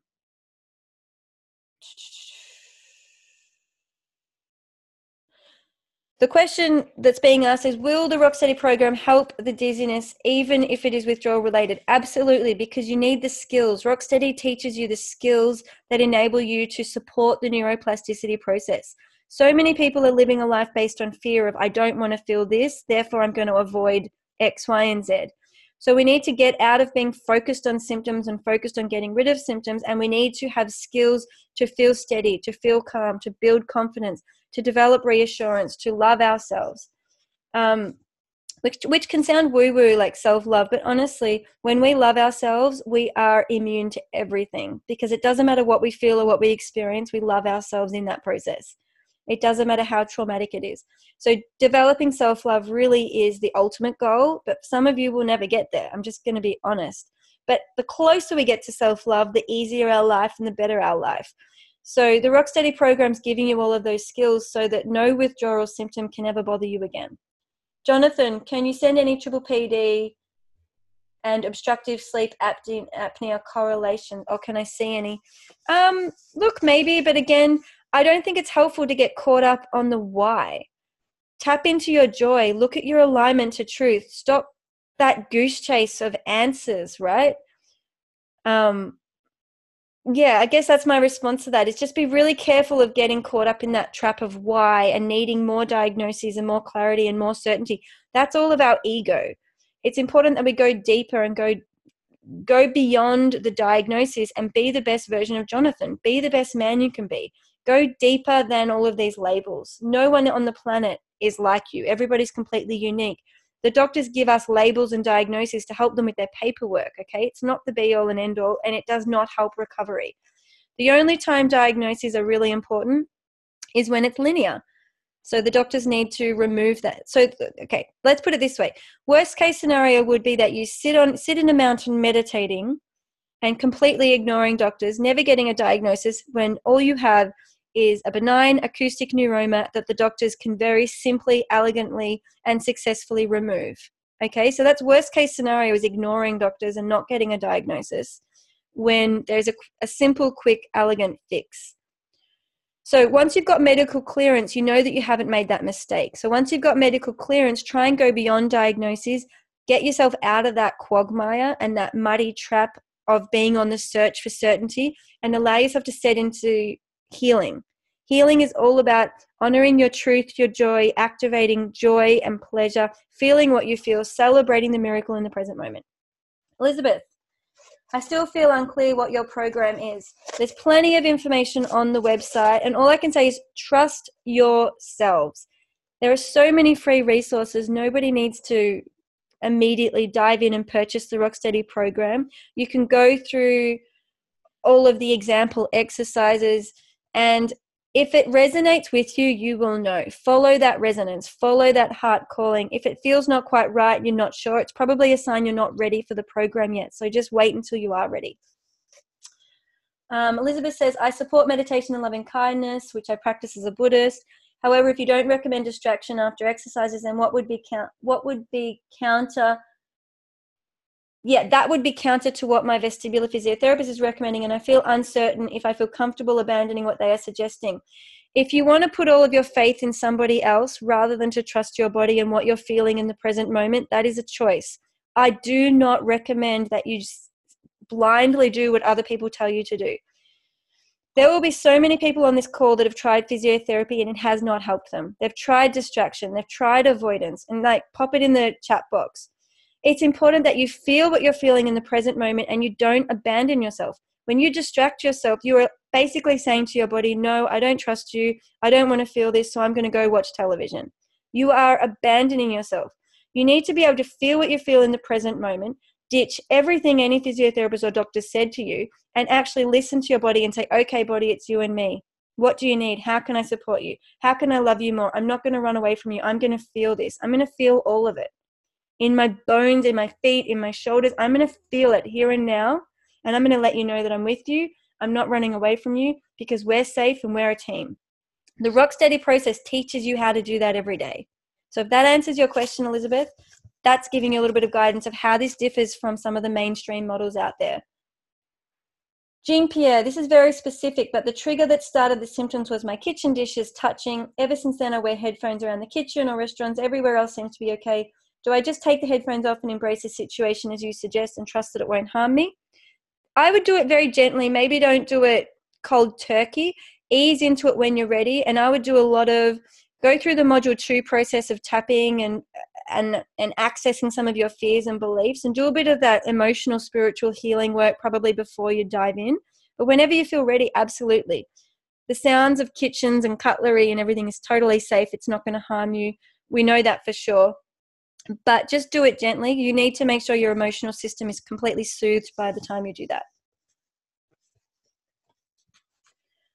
great now, I'm up to a question from John Pierre. Is tinnitus treatment approached differently from concussion versus other paths, such as a cold or ear damage? No, healing is all the same process, and the Rocksteady process takes you through exploring that for yourself about self study and cultivating what you want to feel.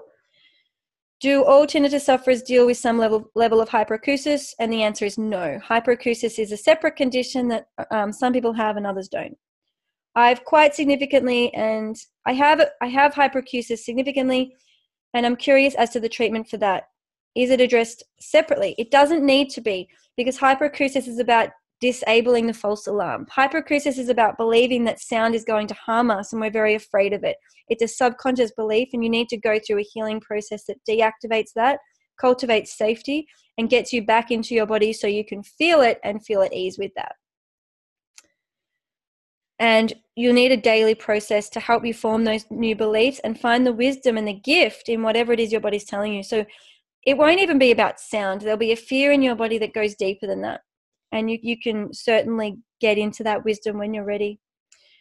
Another question almost impossible to avoid stress as it's everywhere. Does tinnitus and stress find a way to live with each other, whether it's high stress or low stress? In other words, do I have to completely avoid considering high stress employment or do I just manage? My answer is no. You can do whatever you want, whenever you want. You are completely in control of your life and how you live it. Tinnitus and hyperacusis do not need to control your life or the decisions you make. You can learn to take your control back.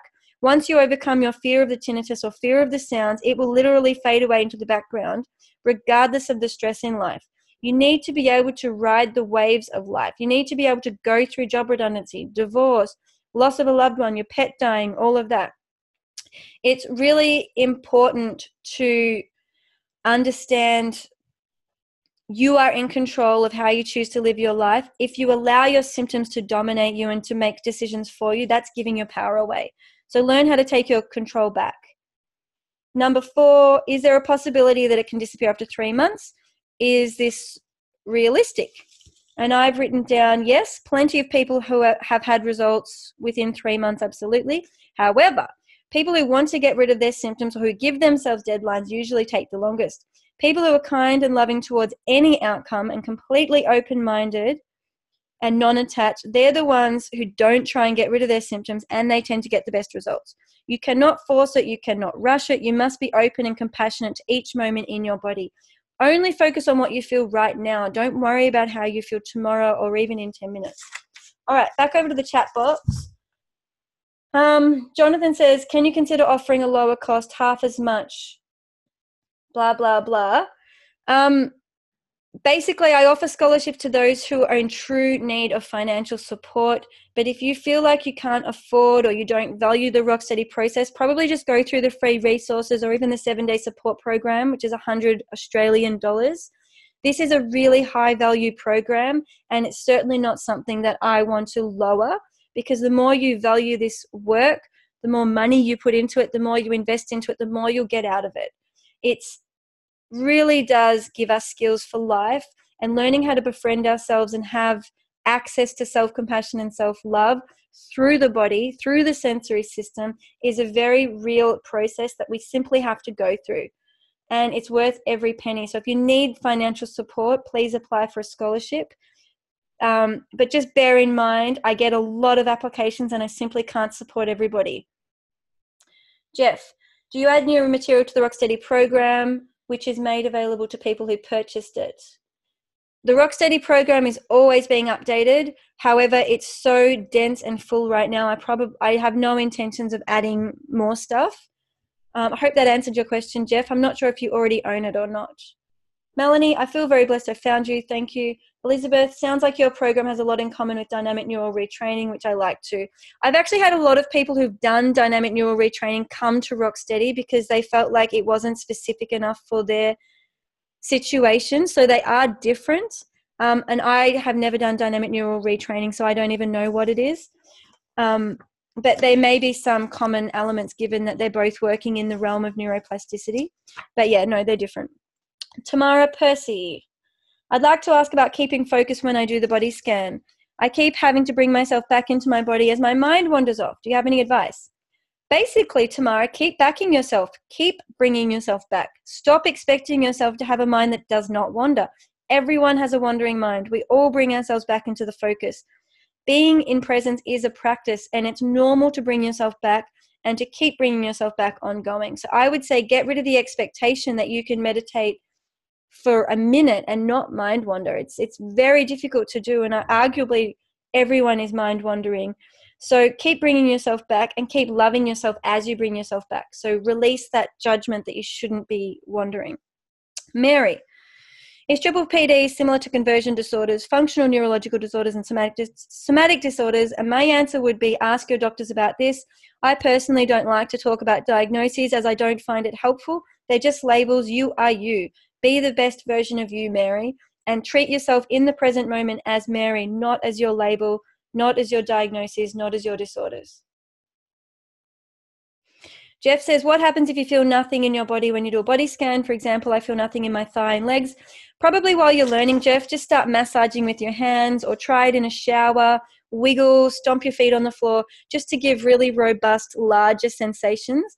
It could be that you've gone through some type of dissociation where you've actually disconnected from your body and you've got to bring your mind and your uh, proprioceptive sensory neurons back into connection. You've essentially got to wake up from a sleepiness. I actually went through that. I remember the day I felt my arms and my legs and my hands and my feet just like come back to me. And it was like the most powerful sensation. And at that point in time, I was like, where the hell have I been for 26 years? Like, I was not in my body. I was dissociated. And part of that's from trauma and from coping and from living in a world where we're constantly told, you're not good enough.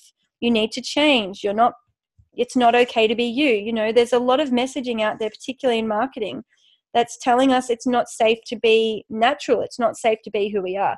And so we leave our body. So basically, start by pinching yourself, rubbing yourself, poking yourself, get your touch in. And with time, you'll get better at it. You won't need to touch yourself anymore.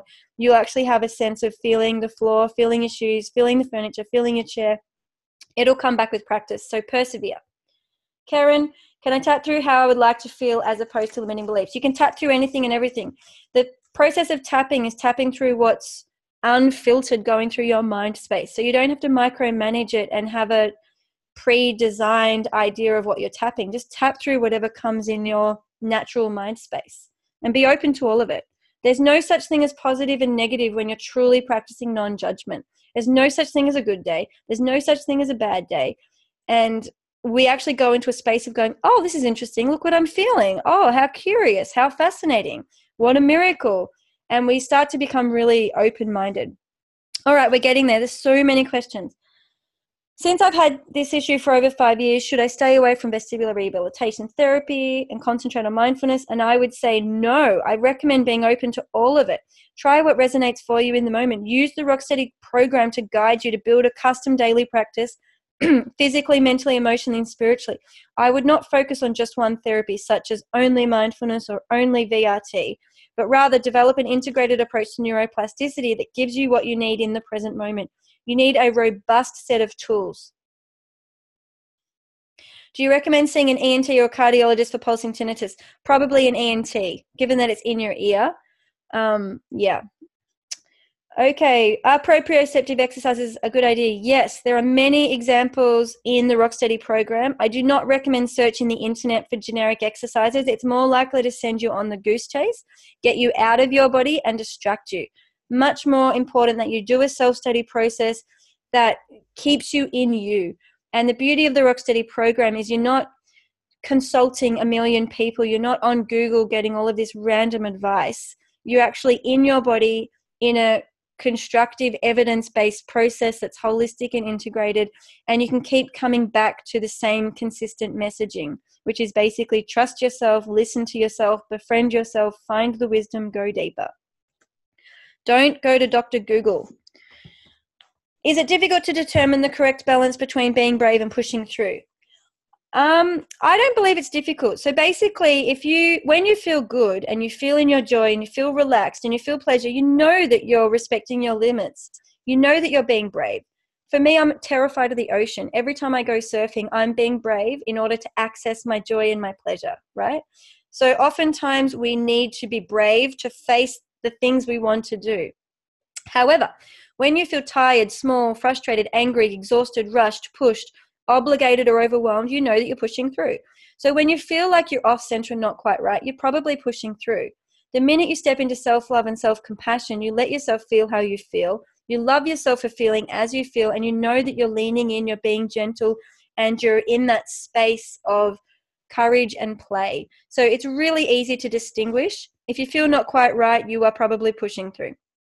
Terry, how do you get away from the logical brain and into the feeling part? I want to do it, but I can't seem to get there. Firstly, great observation and well done for noticing this.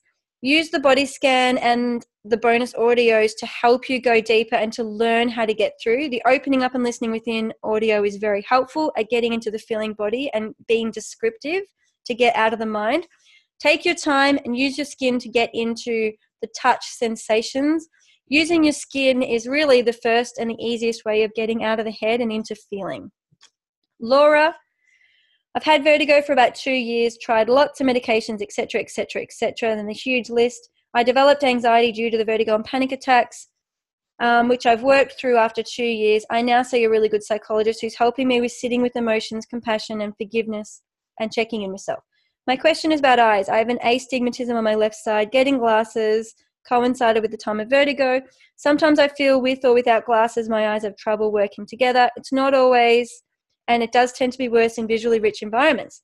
The other day, I was in a cafe in Melbourne and was looking up at an art display. It was very colourful and bright, and I couldn't focus properly. I felt off balance with or without glasses. It was very disconcerting.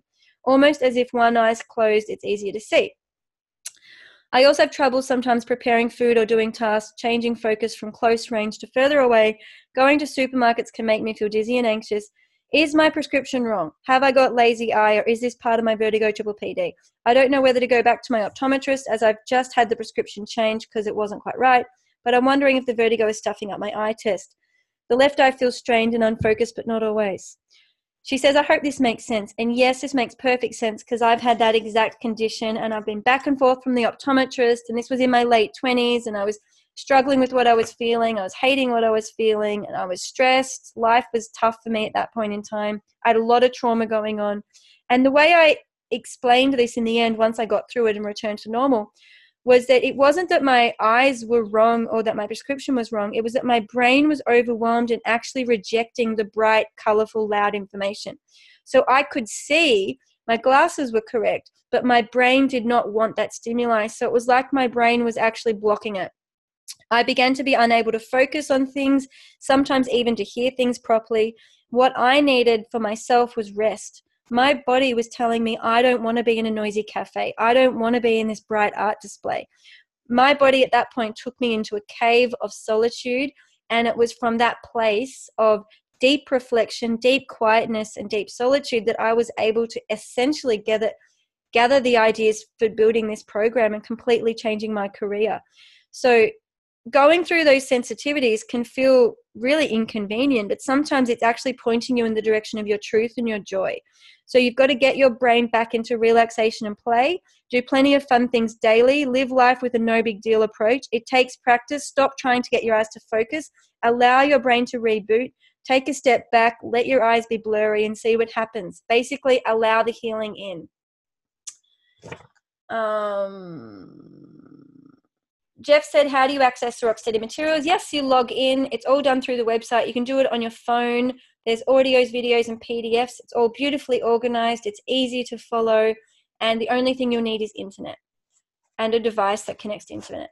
Patricia, is muscle weakness common for vertigo diseases? No, not really, unless people stop moving and they become bedridden, they lose their fitness, and then they lose muscle tone. Okay, so behaviorally, you can have muscle weakness with vertigo, but vertigo itself does not lead to muscle weakness. Um, Wendy, thank you so much for answering our questions. You're a blessing, but I need to go. Good night, sleep well. Jeff, how do you handle thoughts that other people around you are dealing with their lives way better? So that's a judgment, Jeff. You need to love yourself and know you're resourceful, you're resilient, and you're doing the best you can do with your life. Jeff says, I don't know anyone else who has the same issues. I have tinnitus, anxiety, and depression. Jeff, you do know someone who has your issues. You need to become your own best friend and you need to see Jeff. You know Jeff. You know Jeff intimately. You know exactly what he's going through. You understand everything. You need to become that voice of reassurance who says, Jeff, you've got this. I know exactly what you're feeling. I know how long this has been going on for. That inner friend has been with you since the day of your birth until you connect to that part of yourself, you probably won't heal. You've got to go deep into self-compassion and develop develop a way to support yourself. Stop making it about other people. Do not compare yourself to other people. It's completely destructive and toxic and will only hold you back. Tom, hi Joey, have to leave. Really enjoyed the group chat. Just purchased seven day program. Can't wait to start. Good on ya. Feeling motivated. Katrina, my question. I'm aware that my inner world, my mind, goes from one moment being able to soothe myself, you're fine, you're upright, you're safe, you've got this, all of that, etc., to the next moment, moment panicking and fear, fear of spinning, falling, crashing, almost overwhelming and crippling me. It feels like an inner seesaw. How can I help myself stay connected to feelings of safety? I would say accept the seesaw. This is being human. We all have inner conflict. We all move from peace and joy to fear and anxiety. Get practice at listening to your inner reassurance voice Notice the fear voice without judgment. It is fine. It's not going to hurt you. The fear voice only hurts you if you listen to it or believe in it. Just let it be. Bettina, my severe dizziness started back in 98 after a common cold, diagnosed in 06 with neuritis, 35% damage to the right ear. Pushed through for years, misery, VRT, limited improvement, so the physical therapy didn't help. Your guidance with neuroplasticity, specifically for vestibular recovery, is a godsend. I'm now where I am, slowly and gently participating in movements and activities I enjoy, yet I, yet I avoided those for decades. Even short, gentle forays like ballroom dancing or freestyle swim can follow with days. I almost feel like BPPV struck again, but I know it's not. It passes in a few days, but I seem to go through this pattern with all new movements I've avoided. I can get discouraged even with all I know to practice with neuroplasticity. It does give me courage, confidence, and stamina to slowly persevere. I trust the process, yet I can feel overwhelmed. I would like to one day return to my greatest joy, piloting my own plane. Any tips? My tips, Bettina, would be listen to the wisdom in your body. Notice when you are giving your power away and take it back. Become your own pilot, literally. Stop asking others for tips or advice. Be your own teacher, your own mentor, and your own best friend. Go deeper. Do the rock steady process again and again because every time you go back through the modules, you will literally be a new person. You'll be hearing it with new ears. You'll have greater access to your wisdom. And there's something getting between you and your joy by the sounds of what you're describing. Figure that out. What's between you and your joy and your greatest life? Great. So I've got a few people that need to go to bed. Matt, this has been amazing. Got to go to bed. Laura, thank you. I'm going to listen to the rest of the call later. Patricia, first of all, I'm curious for how you describe vertigo. Look, it's endless. Any form of movement, whether it's in our head, in our mind, in our vision, or in our body. There's so many descriptions, I'm not even going to bother beginning describing them. Then she says, I saw in one of the testimonies someone was cured, blah, blah, blah. Can you give an example of neuroplasticity can symptoms be cured directly, or is it more about curing underlying problems? First of all, I never talk about cures. I don't even like the word cure because I think it's too rigid. It's all about strengthening neural pathways that you want to feel. Doesn't matter what your diagnosis is. It's about strengthening what you want to feel. The more we feel something, the stronger the neural network becomes. For oscillopsia, it's about normalizing eye positions and feeling good in daily life with what we see. True oscillopsia is brief, very short and random, unpredictable. It comes and goes. We need to work with it. We need to treat oscillopsia like a sneeze. We don't let a sneeze ruin our whole day, we let the sneeze pass. Are there circumstances in which neuroplasticity won't work regarding vertigo and tinnitus? Yes, absolutely. When someone does not believe it is possible, it won't work for them as mindset is everything. Next question Why do you need to practice over a long period of time and learn new pathways while vertigo and tinnitus pathways can both start spontaneously and stay like forever? especially referring to the cases in which nothing is broken. Why isn't there a quick way back? Is this purely because of the way we react to it? First of all, be patient. The more you rush yourself, the longer your process will take. There is a quick way back. For some people, it is slow and steady to repair their neural pathways. Quick re- rewiring happens when associated with life threatening emotions. People who celebrate their successes heal more quickly because they have an emotional, a strong emotional connection to healing. Why are there no other ENT doctors making use of neuroplasticity in this specialized way to treat vertigo and tinnitus? Simply because they are not trained in it and they cannot work in it. ENT surgeons are experts in anatomy and surgery. Annette, my question is about healing tinnitus with neuroplasticity. When I first got tinnitus about 15 months ago, I understand I hardwired neurons with all the negative feelings I associate with the sounds anxiety, panic, fear, sadness, depression, and even suicidal feelings. Thankfully, I do not have any of these emotions anymore. But I am kind of worried that I still focus too much on trying to find the sound. I had about four days in silence after New Year's, and I think I was just walking around in awe. And I wonder if I should have celebrated my feelings better so my brain and body had learned that this was what we want. Yes, celebrate every little success as this teaches the brain to do it more. Making a big deal of the things you want to feel is essential for neuroplasticity. Focus on them. We need to focus as much on the things we want to feel as certain well we want to focus on them more than on symptoms but people tend to be symptom focused um all right we're getting there aurora i have two questions for the call and i'm french so i hope you can understand my english i've signed up to the seven days of support i have a question about the body scan i suffer from chronic fatigue syndrome and triple pd and thyroid um, and nervous system deregulation in the long for a long time. Doing the body scan, focusing my attention on my body is very stressful for me because I only feel symptoms, which makes me more anxious. It feels counterproductive. I search, but I can't find steadiness or any other good resources. I'm stuck and only feel overwhelmed. This is really common, by the way, Aurora, so thank you for typing it in. A lot of people will, will relate to this in the beginning. Um, so she says, I'm going to subscribe to the Rocksteady program, but if I'm stuck with the body scan, are there other exercises to help me? I'm a psychologist in France, but I can't work at the moment.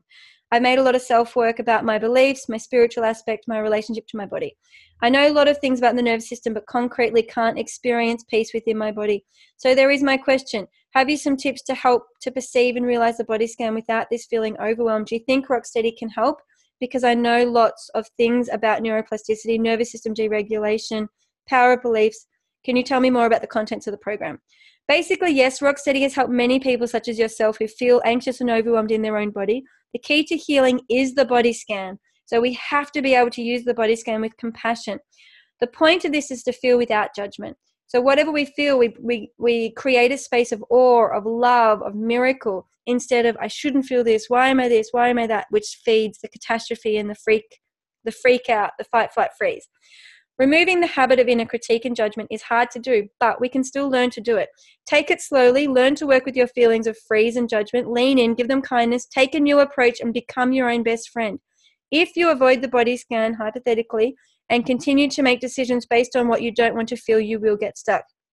Also, because you're a psychologist, you have to get out of the theories. You've got to get out of your head.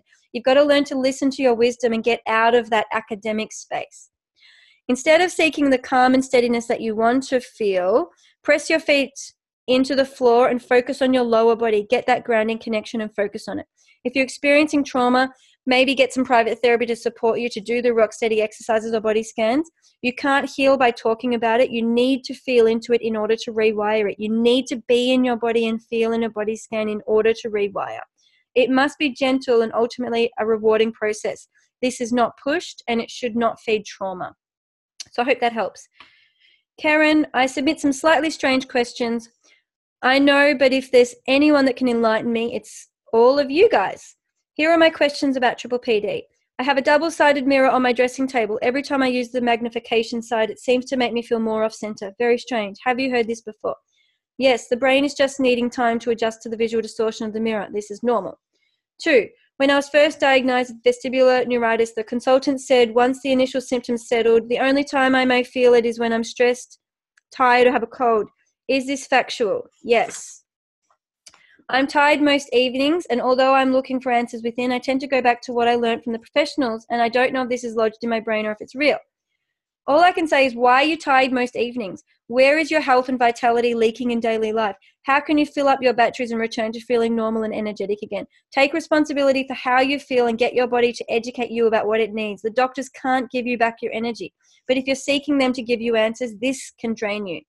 Three, my neuritis first occurred after a trip on an aeroplane. In five years, I've never been back on one. I would like to. I'm scared it will return if I fly. Is there evidence to back this up? No, flying is safe. Fly when you're ready. Flying is fine. Avoidance behaviors are covered in Module 3. Your job is to ease into normal living as you feel ready. Trust yourself and be gentle. Lorraine, I find my ears emphasize unpleasant buzzing noises at the moment, which has affected my sleep. I think that part of me is programmed to keep checking that I'm safe. Very common. I'm trying to stop that and to be in my body as much as possible. But this part of me doesn't want to stop checking on the environment. Any tips? Or I guess it's just keep going with desired feelings and I need to be more disciplined with that. Yes, going to your desired feelings is a good idea. But also tap out any, use module two, tap out any unhelpful inner fears. Why are you vigilant? What is your body and mind afraid of? Do you trust your body to heal? Why, what are you checking on and why? Ask your wisdom to help you get clarity. Are you connected to your inner friend and your voice of inner reassurance? For sleep, try singing your favorite song in your head as you go to sleep. This can be very soothing and helpful to fire neurons that overtake the tinnitus sounds and the buzzing. Sing to yourself in your head, not aloud. Everybody has a voice of re- inner reassurance. It takes time to develop it, and this is probably the most important skill of all that the Rocksteady folks are learning. It is a skill for life. All right, we're getting towards the end. Julia, my question is why does tinnitus ramp up on car journeys and inside supermarkets? Um, it's different for every person. Tinnitus can come and go based on what your body is feeling, and it can get louder with anxiety. It can get, also get louder with relaxation. So you need to ask your body and ask what it means for you. GM, can the Rocksteady program still help when someone has anxiety and depression? Or should that be handled separately? Absolutely. It's very helpful for both anxiety and depression largely because you're stimulating more joy, pleasure, and steadiness in daily life. Tom, I'm intrigued intrigued with the phase of self kindness. Could you go into more depth about this? I think go through the seven day support program to learn about self kindness because that's covered in detail in that seven day process. Brenda, I joined Rocksteady because I'm having debilitating tinnitus. I do not have vertigo or any balance issues. However, I found the vast majority of Rocksteady content rarely mentions tinnitus. And Brenda, this is on purpose. And the reason for that is because the worst thing we can do for tinnitus is talk about it and focus on it all of the module exercises are very important for tinnitus because it helps you get back into your body. You do not need a balance issue in order to need to do a body scan or to build leg strength or body connection. Your inner ear your inner ears are sending signals to your brainstem, to your eyes and to your spinal column. You actually need all of those signals to be intact to overcome your tinnitus. People with tinnitus are living in their head, they're not in their body. They're in their fear and their anxiety, they're in judgment they're disconnected. Use the module one and module three exercises to help you cultivate the feelings you want to feel in your body going through each of those exercises. The good news for tinnitus sufferers or t- people with tinnitus is that you don't have to actually get beyond the dizziness hurdle. You've already got access to steadiness, you've got access to your body. So you can go straight into cultivating what you want to feel and kind of skip that step of of soothing the dizziness. So you guys have got a step ahead. However, a lot of tinnitus people have a lot of trouble connecting in with their desires, in with their body, and they find the physical exercises something that they avoid. Don't avoid them. Don't focus on tinnitus. Focus on what you want to feel. So go through module one and three. Focus on what you want to feel. Definitely, if you've completed Rocksteady, go through the seven day program if you haven't already. The seven day program will help you get more out of Rocksteady. Um, thank you, Merci beaucoup, Joey. I had so many aha moments listening to this call, says Melanie. Got to go to bed now. Look forward to the live calls in Rocksteady. Jeff, the body scan focuses on how to deal with what is in the body. How do you deal with what is in the mind? Jeff, you deal with what's in the mind by going into the body. How to stop the negative thoughts that the mind produces. Get into your body. Literally, when you're in your body, you can't be in your negative thoughts. It's one or the other. So, by being in the body, you're not actually focused on the thoughts. You can't stop your thoughts. You can only um, you can only change where you focus. In other words, which thoughts you focus on or don't focus on. Don't try and stop your thoughts, it's a waste of time. Let the thoughts flow, get back into your body because your body doesn't lie and your body doesn't speak in English. So it's, it's much more pleasant. Stephen, is ear pain a completely reliable way to know if you're hurting yourself in a noisy environment? No, because pain is perceptual and pain can be based on a false belief that you're hurting yourself chances are noise is not ever damaging you. Um, is it possible that you're hurting yourself even if your ears do not feel stressed? Unlikely. Noise is safe. I mean, if you're firing a gun or at a rock concert, use hearing protection. But in daily life, noise is safe. I would say it's all a false alarm. Two, why are some people able to withstand huge volume night after night without a problem? Um, and the reality is, is that different people are different, but it's all based on your belief system. You need to believe that sounds are safe. And, and people who believe sounds are safe can tolerate large volume. People who are afraid of sound, they get a false alarm, anxiety, fear response that creates pain and difficulty and awkwardness in loud sound. So go back into your beliefs. Module two helps you do that. Julie, my question is Are there any scientific articles recommending microdosing, blah, blah, blah? What are your recommendations? I don't recommend medications at all. For all your questions relating to medications, talk to your doctors all I can say is as you go through the Rocksteady program, try and take as a lower dose as possible and try and ease off medications when you're ready. And that can be over a process of one or two years. So you don't need to get off medication straight away, but make that probably one of your goals that you do with your doctors. Linda, we're getting to the end of our questions, but still a few more. Questions regarding tinnitus. What change does tinnitus cause in the brain? It's an error loop where the brain is deciding the noise is important, relevant, and life threatening, so it makes it loud. In the same way as if you were to see a tiger in your environment, you would make sure you do not take your mind off that tiger. You want to know exactly where it is and what it's doing so you can remain safe. Your brain is treating the tinnitus as though it's a life threatening tiger. It's complete misunderstanding, it's a misperception, it's a false alarm. Healing tinnitus is about teaching the brain that it's not life threatening, it's actually boring, it's irrelevant, it's not important, and we allow the brain to filter it out in the same way as we would filter out the sound of our washing machine. I heard you mention once that there are some deep meditators that are able to reach in and turn off the switch. Could you explain a little bit more about this? Yeah, it's really about um, at a very deep physical level, acknowledging that you're safe, being in the body while you communicate with the fears, and having strategies to reset those deeper beliefs, to switch off the false alarm. Is there a connection between tinnitus and sleep apnea? There's no doubt about it. Poor sleep does feed tinnitus, and sleep apnea does result in poor sleep. Why does my tinnitus sometimes seem worse in the morning when I wake up? I would say that's because your body's in repair mode while it's sleeping.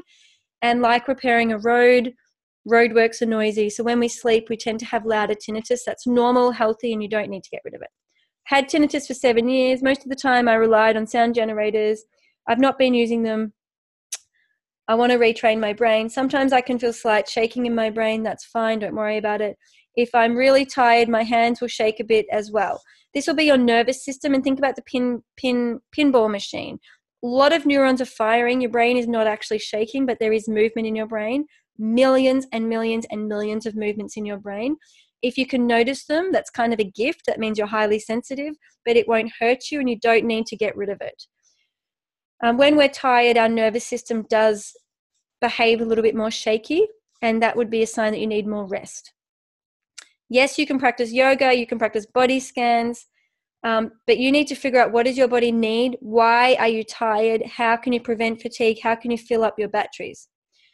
As a yoga teacher that demonstrates a lot, I do a lot of yoga, but I don't have the opportunity to go deeply into Shavasana. You need Shavasana. Give yourself 15 minutes of deep Shavasana every single day not when you're teaching, but in your own personal life. Right after class, I lead my students into 20 minutes of rest. This is very relaxing for me as well, but I am leading it. My brain is still working and not actually at rest. I've taught this way a long time. Do you think teaching this way might interfere with retraining my brain? Do you have any suggestions? Teaching your students is not doing neuroplasticity. You need to have a daily cultivated practice just for you. So you need to find how to prevent fatigue. You need to find out how to fill up your batteries. Maybe you're teaching too much. Maybe you need a break from teaching. But don't confuse daily activities with your neuroplasticity practice. Neuroplasticity is 100% focused on you, designed by you for you. It's not for your students. Michael, I've been mysteriously dizzy for two years. When I do the Dix Hallpike test and roll test, I don't get dizzy, but I have slight nystagmus on the right side only, which a few medical professionals have seen with goggles. When I do the Dix Hallpike test and roll at home, family members, family members see my eyes twitching, even without the goggles. All medical professionals have dismissed the slight eye fluttering as not clinically significant or something like migraine, except a functional neurologist chiropractor who I just saw last week. He thought it was BPPV, a diagnosis that has been eliminated by all traditional medicals who examined me. Incidentally, this was about the time I started Module 1. I'm disturbed by the BPPV diagnosis being back on the table principally because I haven't had success with Epley maneuvers over the years. So, what I would say, Michael, is go through the BPPV, BPPV video kit and overcome your fear of it. It's so easy to treat. If you have BPPV, you're lucky because it's so easy to actually cure and get rid of. Epleys don't work for everybody, so go through the video kit and actually do each of the treatments one at a time. You might want to um, only treat them if you get that eye fluttering but the thing, the reality is, is you can get some eye fluttering from things like migraines, which means you don't have BPPV at all. So if you have BPPV, no problem, just treat it.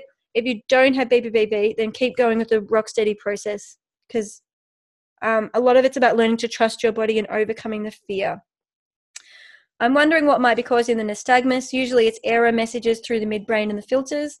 Whether I should continue trying the Epley maneuver? No, I wouldn't be doing the same thing over and over again, especially if you've noticed in the past it hasn't worked. But I would go through the BPPV kit and potentially try some of the roll tests, the barbecue rolls, because it sounds like you haven't done that before. And only do it for that one ear, the ear that triggers the nystagmus. Patricia, one question. It's a matter of making tinnitus and vertigo disappear uh, is neuroplasticity a matter of making vertigo and tinnitus disappear or more learning to deal with it? Neither. Neuroplasticity is about activating joy, self love, self compassion, and allowing your symptoms to literally dissolve into the background where they are no longer front and center. We want to build our neural networks and neural sensations of joy, confidence, peace, adventure, courage, etc. By focusing on what we want to feel, the things we don't want to feel melt into the background because we're no longer teaching the brain to fire them. Easy. What are the foundations of Rocksteady? What principles is it based on? It's based on neuroplasticity, it's based on vestibular rehabilitation, it's based on concepts of mindfulness. It's based on, well, I would say in a nutshell, it's based on neuroplasticity and integrated neuroplasticity physical, mental, emotional, and spiritual. How does it work? It works with a daily practice. Are there weekly sessions? You choose if you want to receive new modules weekly or bi weekly, which is once each two weeks. I recommend bi weekly. There are plenty of case studies and examples um, on my website that you can access. Each module has one 40 minute audio lesson for you to listen to, as well as videos, PDFs, and information for you to explore. You do it in your own pace and you choose what you want to do and what you feel ready for. And that's part of the process is learning to become empowered and make your own decisions. All right, we're on to the last page of questions. Mari, I've been going through Seeking Balance and slowed the process down at week four. I went back and started again with module one, thinking I was missing something crucial. Tinnitus noise has not shifted, it's just there. However, I found myself shifting around it so that when I'm busy and involved, the world, it's muted. When I'm quiet or in quiet, it's still just overwhelming. I know you've said that some people go through the program multiple times. What's your advice? I would say focus on your joy, focus on what you want to feel. Do not check whether the tinnitus is there or not. If you look for it, you'll always find it. It's allowed to be there. Don't don't make that central to your healing. Healing is about feeling the way you want to feel more often, and you've got to cultivate those feelings. Don't wait for yourself to feel good randomly. Actually, go out and create those feel good opportunities and learn how to do that for yourself. And, you know, maybe ask your tinnitus, why are you still here? What are you trying to tell me? Because once the message has gotten through, your brain will filter out the tinnitus and you won't hear it anymore. So, what's the message? Jean Pierre, if I do nothing, does your brain and body adapt on its own? Maybe, depends, everybody's different, but generally speaking, doing nothing will mean you're dead. Number two, I don't have ear damage apparently, but I have hyperacusis. Is it a completely different strategy for that symptom? No, healing is the same. You still need to go into the neuroplasticity process, love and accept yourself as you are, and cultivate the way you want to feel and deactivate all of the false alarms. Robert, last question on the um, email. I've improved to the point where I now work two days a week. Well done. I'm in a restaurant turning 360 quite often. Unfortunately, 360 turns is my one weakness and it seems to irritate my problem. Just turning my head back and forth from left to right is now fine, but it wasn't always. I get dizzy quickly with a 360 type turn. I have an opportunity to get other jobs that don't require this. Should I push my way through? Never push through. What's your other? Or hoping my brain adapts? Or should I stay away from that job that requires a type of movement and advance it later? Go back to module three and look at how you can stabilize within the 360 turns. Every single human being on this planet feels dizzy initially after a 360. It's not about never feeling dizzy when you whiz up the brain because it's normal to feel dizzy when you shake your brain up. It's about can you return back to center quickly?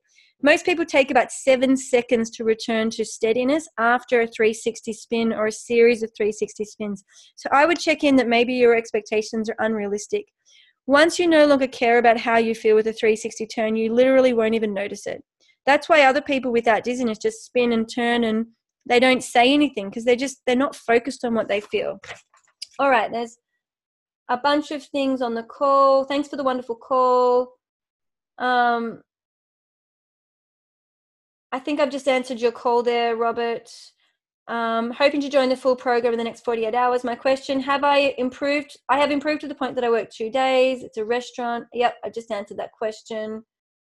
P.S. I love seeing you on video when I hear your soothing voice. um, great. How do you start to find joy when it has been many years since you experienced it due to any symptoms? Jeff, you ha- you can find joy, and it's up to you to figure out how. First of all, you've got to believe it's possible, and you've got to figure out what brings you joy. Right? No one else can tell you how to feel joy. That's your special domain of expertise. If you don't believe you can find joy, you literally won't find it. Jean Pierre, I don't want to be dead. No, you don't. Exactly. Thanks. You're the best. Thank you, Julie says. This was amazing. I'm going to sign off now. My voice, I think, needs a massive rest. It's been two hours. Thank you for everyone for participating. Don't forget Rocksteady. It will be $1,600 Australian for the next 48 hours. If you want to join the live Rocksteady calls, they are very supportive. They're not as rushed as this. Um, we all support each other. We encourage each other. And most importantly, we, we celebrate our successes because healing is all about feeling joy and pleasure more often. It's not about getting rid of your symptoms Because when you're in joy and pleasure, there are no symptoms. Okay, so by default, you get rid of your symptoms by activating joy. When you do what you love and you're in that place of true pleasure and fun, symptoms disappear. The only time you see symptoms is when you look for them, or when we're anxious, or when we're stressed, or when we're lonely, or when we're lost. So, actually going back into our truth and our alignment, physically, mentally, emotionally, and spiritually, feeling at ease and connected to our body, that's when all of our worries dissolve and disappear. And I want you to all arrive at a point where you can feel anything, any time of day, and feel resilient, resourceful, and connected. That it doesn't ruffle you, it doesn't bother you. So, this is what we're all aiming for. It's a process to get there. And let's face it, we all have days when we're more connected and other days where everything is super difficult. So, look, I'm going to send you an email with encouraging you to look into the Rocksteady program if you feel that you need that physical, mental, emotional, spiritual support. For those of you with tinnitus, it's about connecting back into your body and back into your joy. It's not about focusing on tinnitus. For those of you with dizziness, you've got to get through the dizziness, find your steadiness, and then you can join the, join the guys with tinnitus on cultivating your desired feelings. Okay, so there's different processes for everybody. I am going to end the call there. Someone said, Great insight, so much hope. I've been ignoring myself for way too long. So glad I signed up, getting ready to explore module two. Fantastic, Linda. In the middle of a bad migraine, can it affect vestibular tests? Yes, but don't worry about the tests. Honestly, just move into healing once you've got medical clearance. You're just going to be delaying your recovery process if you get caught up in that goose chase. Marie says, a heartfelt thank you. Thank you, everybody. So much love. I will post this recording. Kisses from New York City. Thanks, Robert. And it's a bye for now. And believe in yourself, back yourself. You are the answer to your own questions, and you are the person you've been looking for. Stop asking your doctors, stop asking the tests, stop seeking a diagnosis. Get medical clearance and then move forwards.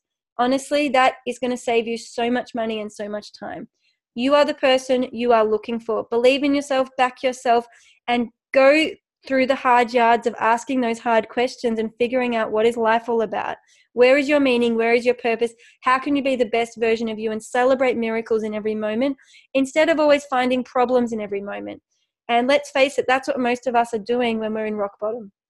So let's shift the mindset, get into neuroplasticity, allow the seven day program or the Rocksteady program to support you. It's there for you when you're ready. You do not need to sign up in the next two days, but there's a $600 saving if you choose to do so. I'm Joey Remenyi, and it's a bye for now. Thanks, everybody.